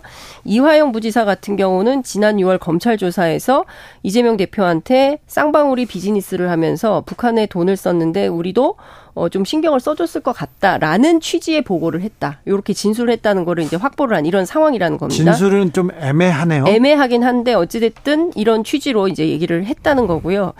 어, 어쨌든 지금 상황을 보면 이걸 가지고 계속 다투다가 처음에 부인이 한번 난리치고 두 번째는 이제 그 변호사? 네, 덕수의 김영태 변호사가 한번 난리치고 이래서 막 공전이 됐어요. 그 중에 서민석 변호사가 또 사임을 했어요. 이러면서 이제 변호사가 없는 가운데 새로 변호사를 선임하려고 했는데 그 사람이 누구냐면 김광민 변호사예요. 이 사람은 경기도 평화국장 그 변호인을 하고 있는데 이 사건에 대해서 비교적 소상히 알고 있어서 제가 취재를 했는데요. 지금까지 이화영 네 번 접견을 했다는 겁니다. 그러니까 시간 순으로 보면 살짝 교묘한 상황이 있는데 한번 판단을 해보시기 바랍니다. 오늘 재판을 앞두고 어제 오후 4시에 이화영 접견 예약을 했습니다. 그런데 오후 1시 14분 수원지검 1313호실 검사실로부터 전화가 왔는데 네. 수사관이 뭐라고 얘기하냐면 이화영 소환 예정이니까 오후 4시 접견을 수원지검에 와서 검찰이 마련한 별도의 공간에서 접견해라. 아, 그러면 이제 사무실이 경기도 부천에 있대요. 그래서 그럼 내 5시까지 가겠다. 이렇게 얘기를 했는데 오후 3시 27분에 다시 수사관으로부터 전화가 와가지고 이화영 부지사가 검찰 출두 안 하겠다고 한다. 이런 얘기를 했다는 거예요. 뭔가 이상하다. 네. 시간순이 이상하다. 내가 간다고 했는데 갑자기 안 나온다. 출원컨대 이화영 전 부지사는 검찰에 출석해서 변호인 접견을 할 수 있다는 사실을 몰랐던 것 같다. 그러니까 변호인 접견이 더 중요하니까 빵에서 그냥 기다리고 있었던 거다. 그리고 검찰이 이 얘기를 이화영한테 안 해준 거 아니냐. 그래서 결국은 길이 엇갈려서 접견이 안 됐습니다. 그리고 네. 오늘 재판이 또 파행이 된 거예요. 그러면서 결국 검찰은 어떻게 했냐? 국선 변호인을 선임합니다. 그리고 이재명 대표를 제3자 뇌물죄로 엮는 상황이 발생이 된 것이죠. 아, 국선 변호사가 그 거기에서 나오네요. 나옵니다. 네. 그래서 그럼 이 재판 앞으로 어떻게 될 거냐. 이게 굉장히 중요한 포인트 아니겠습니까? 검찰은 이화영 재판과 관련해서 외부의 조직적인 사법 방해가 의심된다. 이런 주장을 하고 있습니다. 네. 그런데 지금 벌어진 상황을 보면 사법방해 주체가 누군지 판단이 좀 필요해 보이고요. 일단 내일 오전 10시에 김광민 변호사가 이화영 접견 예정이고요. 이 재판 일주일에 한 번씩 하게 됩니다. 그러면 다음 주엔 김광민 변호사가 들어가면 상황이 어떻게 될지 좀 지켜봐야 될 것 같고요. 어, 그러면 이렇게 두 가지 김성태, 이화영 두 사람의 진술만 가지고 이재명을 제3자 뇌물로 엮을 수 있냐. 법조계 취재를 해보니까 유죄 입증은 어려울 걸로 보인다. 그러면 검찰은 왜 이러는 거냐. 이재명 구속이 시급한 과제이기 때문에 그렇다. 이런 얘기가 나오고 있습니다. 아니 변호인을 뭐 구- 그만두고 변호인이 그만두고 국선 변호인 뭐 선임하는 것도 뭐 검찰 탓이 아닌 것 같고 어쨌든 자기네들끼리 싸워가지고 자기네들의 변호사들이 사임하고 뭐 이런 거 아니겠어요. 그런 것을 보면 이재명 당 대표가 이 이화영 전 경기도 부지사와 관련된 이런 재판에 대해서는 상당히 위기감을 느끼고 있다라고 볼 수밖에 없어요. 그러니까 재판을 질질 끌기 위해서 변호인들 계속 사임시키고 뭐 그렇게 볼 수밖에 없습니다. 그러니까 이 상황은 결국엔 이화영 전 부지사가 공개 재판에 나와 가지고 본인 진술을 하는 걸 들어봐야 돼요. 그래서 그걸 지켜봐야지 뭐, 뭐, 조사를 했네, 안 했네, 변호인 접견했네, 안 했네, 검찰이 얘기했네, 안 했네, 이게 뭐, 뭐가 중요합니까? 근데 이제 그 오늘 재판에 갓 참석했던 그 이화영 전 부지사 40년 지기가 있어요. 네. 그래서 이분 제가 취재를 했더니 뭐라고 얘기해 김경 김광민 변호사 접견을 이화영 부지사 거절했냐 그랬더니 아니다. 내가 변호사를 어제 하루 종일 계속 기다렸는데 변호사가 오지 않았다. 이런 말을 했다는 거예요. 그럼 변호사 이거 어떻게 된 거예요, 지금? 아니 그러니까 지금 제가 말씀드린 게 이제 사실에 입각해서 이제 네. 쭉 시간 순으로 설명을 드린 게 이제 상황의 팩트의 실체인 거고 아직 보도가 많이 나오지 않아서 이제 뭐 수치로 나오겠죠. 근데 어찌 됐든 중요한 포인트는 이 검찰이 좀 무리해 보이죠. 예. 그리고 검찰이 정치의 복판으로 들어와 있는 거 아니냐라는 의심도 가능하다. 이런 비판도 어, 제기될 수 있을 것 저는 같습니다. 제가 이화영 전 부지사 부부가 부부 싸움 좀 그만하고 재판을 좀 제대로 좀 준비해가지고 받아라 그렇게 말씀드리고 싶어요. 김지현 국민의힘 최고위원은 음. 찬바람 불기 전에 어, 이재명 대표는 구속될 것이다. 그러, 그러나 민주당은 복원력을 복원력을 발휘해서 음. 민주당이 선거를 잘 치러낼 것이다. 이런 얘기를 또 하시더라고요. 지금 방금 그 얘기하고 갔어요. 네. 근데 구속되는 게 그렇게 쉬울까라는 좀 생각이 들어요. 아니 그러면서 네. 구속이 안 되면 국민의힘의 그 굉장히 낙승이 예상된다 이런 식으로 얘기했어요. 아. 그러면은 어 정치적으로 이렇게 정무적으로 이렇게 봐- 지켜보면 그럼 구속 안 되는 게 지금 국민의힘이나 정부 쪽에선 어뭐 나은 시나리오지 그러니까 않습니까? 그분이 제 얘기를 못 들어서 그런데 네. 이재명 당대표 측은 어쨌든 10월 말 11월 초에 이제 본인 당대표직을 그만두려고 하는 생각을 계속 강하게 하고 있다. 아. 그것만이 네. 민주당 내년 총선에 가장 빠른 지름길이 된다라고 생각을 하고 있기 때문에 10월 되기설. 그냥 이재명 당대표가 그 자리를 유지하면서 내년 총선을 맞이할 것 같진 않아요. 그러니까 시나리오가 몇 개 있죠. 구속을 당하든지 아니면 자진해서 본인이 사퇴를 하든지 이렇게 보여지는데 두고 보시죠. 뭐 이제 한 두 달 남았으니까. 10월 대진설 계속해서 한달한달 반도 네. 안 남았는데. 그러니까 이런 지금. 이런 것 같아요. 공천권은 절대로 놓지 않겠다라는 것과 네. 뺏지도 절대로 내가 포기할 수 없다. 음. 하지만은 내년 총선을 위해서 내가 당 대표직은 상징적으로 내가 그만둘 수는 있다. 이런 생각인 것 같습니다. 근데 이제 저는 이런 거를 먼저 계산을 해봐야 될 것 같아요. 그래서 이, 그러니까 이, 그 이재명 대표가 구속되냐 마냐 이제 이게 굉장히 중요한 쟁점으로 정치권에서는 보고 있어요. 친, 뭐 친명 비명 뭐 국민의힘 뭐 정부도 말할 것 없고 그렇겠지만 중요한 건 이 사건이 이재명 대표가 이 사건으로 구속이 될까? 네. 거기서부터 출발을 해야 될 것 같아요. 그러니까 이재명 네. 대표는 황당하다고 오늘 얘기를 했어요. 황당한 얘기라고 주장을 했고 실제로 진술 말고 증거가 나와야 되지 않습니까? 뭐 문건이 나오든지 그리고 북한으로 돈이 이렇게 큰 돈이 가면 당연히 통일부에서 이 내용을 심사하거나 검사하거나 통해서 가도록 되어 있어요. 지원금이라면. 그죠? 그런데 이 부분도 확인이 좀 안 되고 있고 당시에 김영태 변호사가 출석해서 이 재판 정말 이상한 재판이다. 재판 불성립이다라고 주장을 했던 게 공소장에 관련된 내용이 하나도 나오지 않는다라는 거예요. 그러니까 정의 이재명 대표를 엮고 싶다면 공소장을 변경해서 그 안에 제3자 뇌물로 엮어라 이런 얘기를 하기도 했습니다. 그런데 이번에 뭐 그렇게 한 건지 제3자 모르겠 뇌물죄로 엮긴. 했지만 네. 어쨌든 그 내용이 주된 것인지 좀 찾아봐야 될 것 같고요. 그럼 검찰이 뭐 무슨 쇼핑하듯이 아무 때나 뭐 요청하냐 검찰 그 영장 청구를 이런 비판을 한동훈 장관도 했습니다만 왜 그 회기 중에 꼭 영장 청구를 하려고 하냐 비회기 중에 그러니까 수사를 해서 비회기 중에 그 저 윤관석 의원이나 이성만 의원의 경우처럼 하면 자진 출두해서 영장 실질 심사를 받지 않습니까? 그리고 그 결과에 따라서 한 사람은 구속되고 한 사람은 불구속됐어요. 그런 것처럼 이재명 대표도 똑같은 수순을 밟으면 되는데 굳이 회기 중에 하려고 하는 것은 목적이 민주당 분열에 있는 거 아니냐라고 민주당 측에서는 의심을 안 할 수가 없는 겁니다. 아무튼 민주당 민주당이 엇보여요. 이재명 당대표 같은 헌정사상 처음 의혹이 많은 야당 당대표가 지금 민주당 당 대표이기 때문에 어쩔 수 없이 이 사건도 조사받고 저 사건도 조사받고 그건 어쩔 수 없는 상황 같습니다. 그걸 자꾸 피해 의식을 갖고 아, 왜 우리가 원하는 대로 왜 영장 청구 안 해? 이런 식으로 항변하는 것도 좀 웃기는 거죠. 그러니까 원하는 대로 영장 청구를 하라는 게 아니라 어쨌든 검찰이 벌써 굉- 굉장히 오랫동안 이 사건 수사를 했던 거잖아요. 대선 때부터 그 전부터 어, 뭐, 뭐, 저, 뭐 압수수색만 하더라도 350번을 했다는 거 아닙니까? 이제 그 정도로, 어, 수사를 했으면, 빨리빨리 수사해서 영장 청구할 거면 빨리빨리 해야지. 이거를 막 세워라 내워라 늘여놓고 있는 이유가 뭐냐. 이런 아니, 비판도 가능한 대로 거죠. 영장 청구를 안 했다고 지금 화풀이를 하고 있는 거죠. 왜냐면 이재명 당대표가 비얘기 중에 해라라고 했는데 검찰이 그거는 우리가 알아서 할 일이다라고 하니까 지금 화풀이 하는 거 아니에요. 음. 아니 근데 이제 민주당에서는 이제 이런 이제 그 곤란한 포인트가 있는 거예요. 그러니까 회기 중에 치면 반드시 체포영장 동의 여부를 묻게 돼 있잖아요. 네. 그러면 가부에 따라서 어떻게 되면 이제 방탄정당 이미지가 고착화되는 게 되는 거고, 어, 그렇죠? 부가 많이 나오면 또 가가 나오면 자기들 손으로 대표를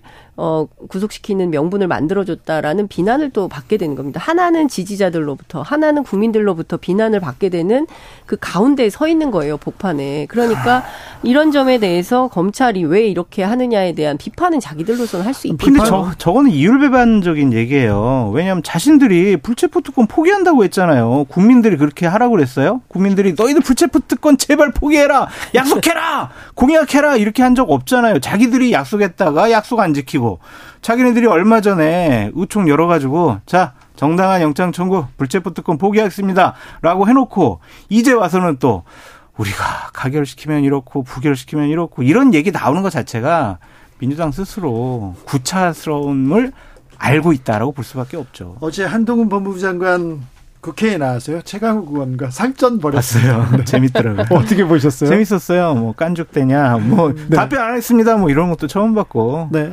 두 분 서로 이제 앙숙으로서 아주 재밌게 잘 봤습니다.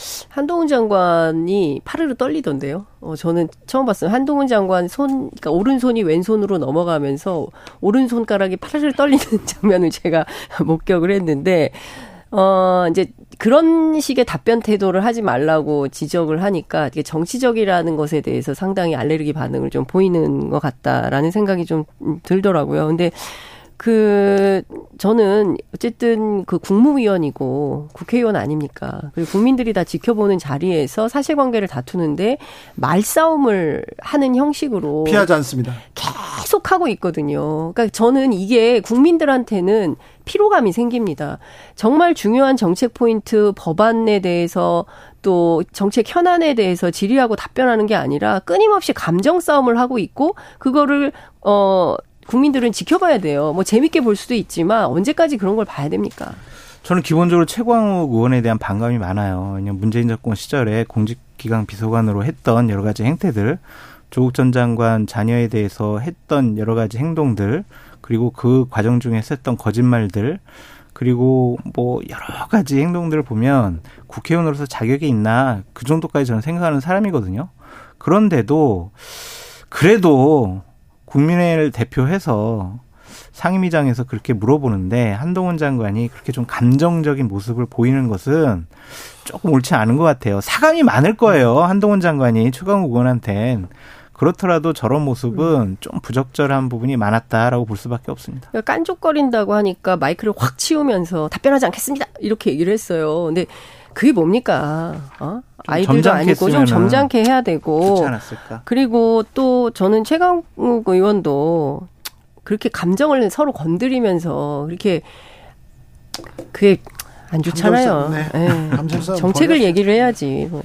감정 싸움하면 되겠습니까? 네. 아이들도 아니고. 그래서 네.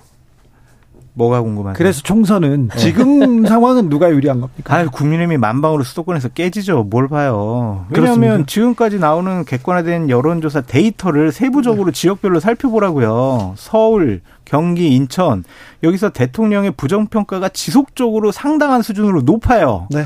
그런데 어떻게 수도권에서 이겨요? 말도 안 되지. 제가 민주당, 국민의힘 양당 공이 그 고위 고위 당, 당- 당직자에게 그 확인을 했는데 둘 다 똑같아요. 서울은 국민의힘이 일정하게 앞서고 있고 경기는 민주당이 일정하게 앞서고 있다. 인천은 박빙이다. 그래서 백중세인 인천에서는 승부가 어떻게 갈릴지 모른다. 그러나 인천 아, 서울하고 경기는 각각 이제 똑같이 보고 있어요. 근데 여기에서 민주당은 뭘 보고 있냐면 말씀하신 대로 윤석열 변수. 대통령 지지율에 따라서 플러스 마이너스 다섯 석 정도. 그런데 서울에 지금 전체 49개인데 40개를 지금은 이제 민주당이란 말이에요. 이거 어렵다. 30개, max 30개도 쉽지 않을 것 같다라고 전망하고 있더라고요. 그리고 지난 지방선거에서 구청장을 다 잃은 그렇죠. 동네들이 있어요. 그런 음. 동네는 전반적으로 위험하다. 민주당은 그렇게 보고 있더라고요. 구청장 선거는 뭐 총선에 별로 영향이 없고요. 제가 봤을 때 민주당이 총선 수도권에서 승리할 수 있는 확실한 방법이 있습니다. 뭡니까? 이재명 당대표가 그만두면 돼요. 또. 아, 진짜라니까요. 무당층이 있잖아요.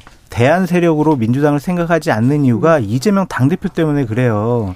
이재명 당대표를 지키는 게 중요하냐? 민주당을 지키는 게 중요하냐? 비명계에서 저 얘기하고 있어요. 지지층 분들은 심각하게 생각을 해보시라고요. 민주당 왜요? 비명계에서 저 얘기를 하면서 이재명 대표 유무에 따라서 플러스 마이너스 30석 이렇게 얘기하더라고요. 30석 더 될 것 같아요, 제가 봤을 때. 한 50석 뭐될 그렇게 것 같아요. 주장을 합니다. 민주당 비명계에서. 리얼미터가 미디어 트리뷴 의뢰로 지난 16일과 18일 이렇게 2016명 성인 남녀 대상으로 조사했는데 윤 대통령의 긍정 평가는 35.6%에 머물렀습니다. 그 하신 김에 제가 그 수치를 하나 더 말씀드리면 아니 하지 마세요. 이제 끝났어요. 이제 얼른 가세요. 자 장성털 소장님 감사했습니다. 얼른 가세요. 장윤선 기자님 감사합니다. 아왜 네. 쫓아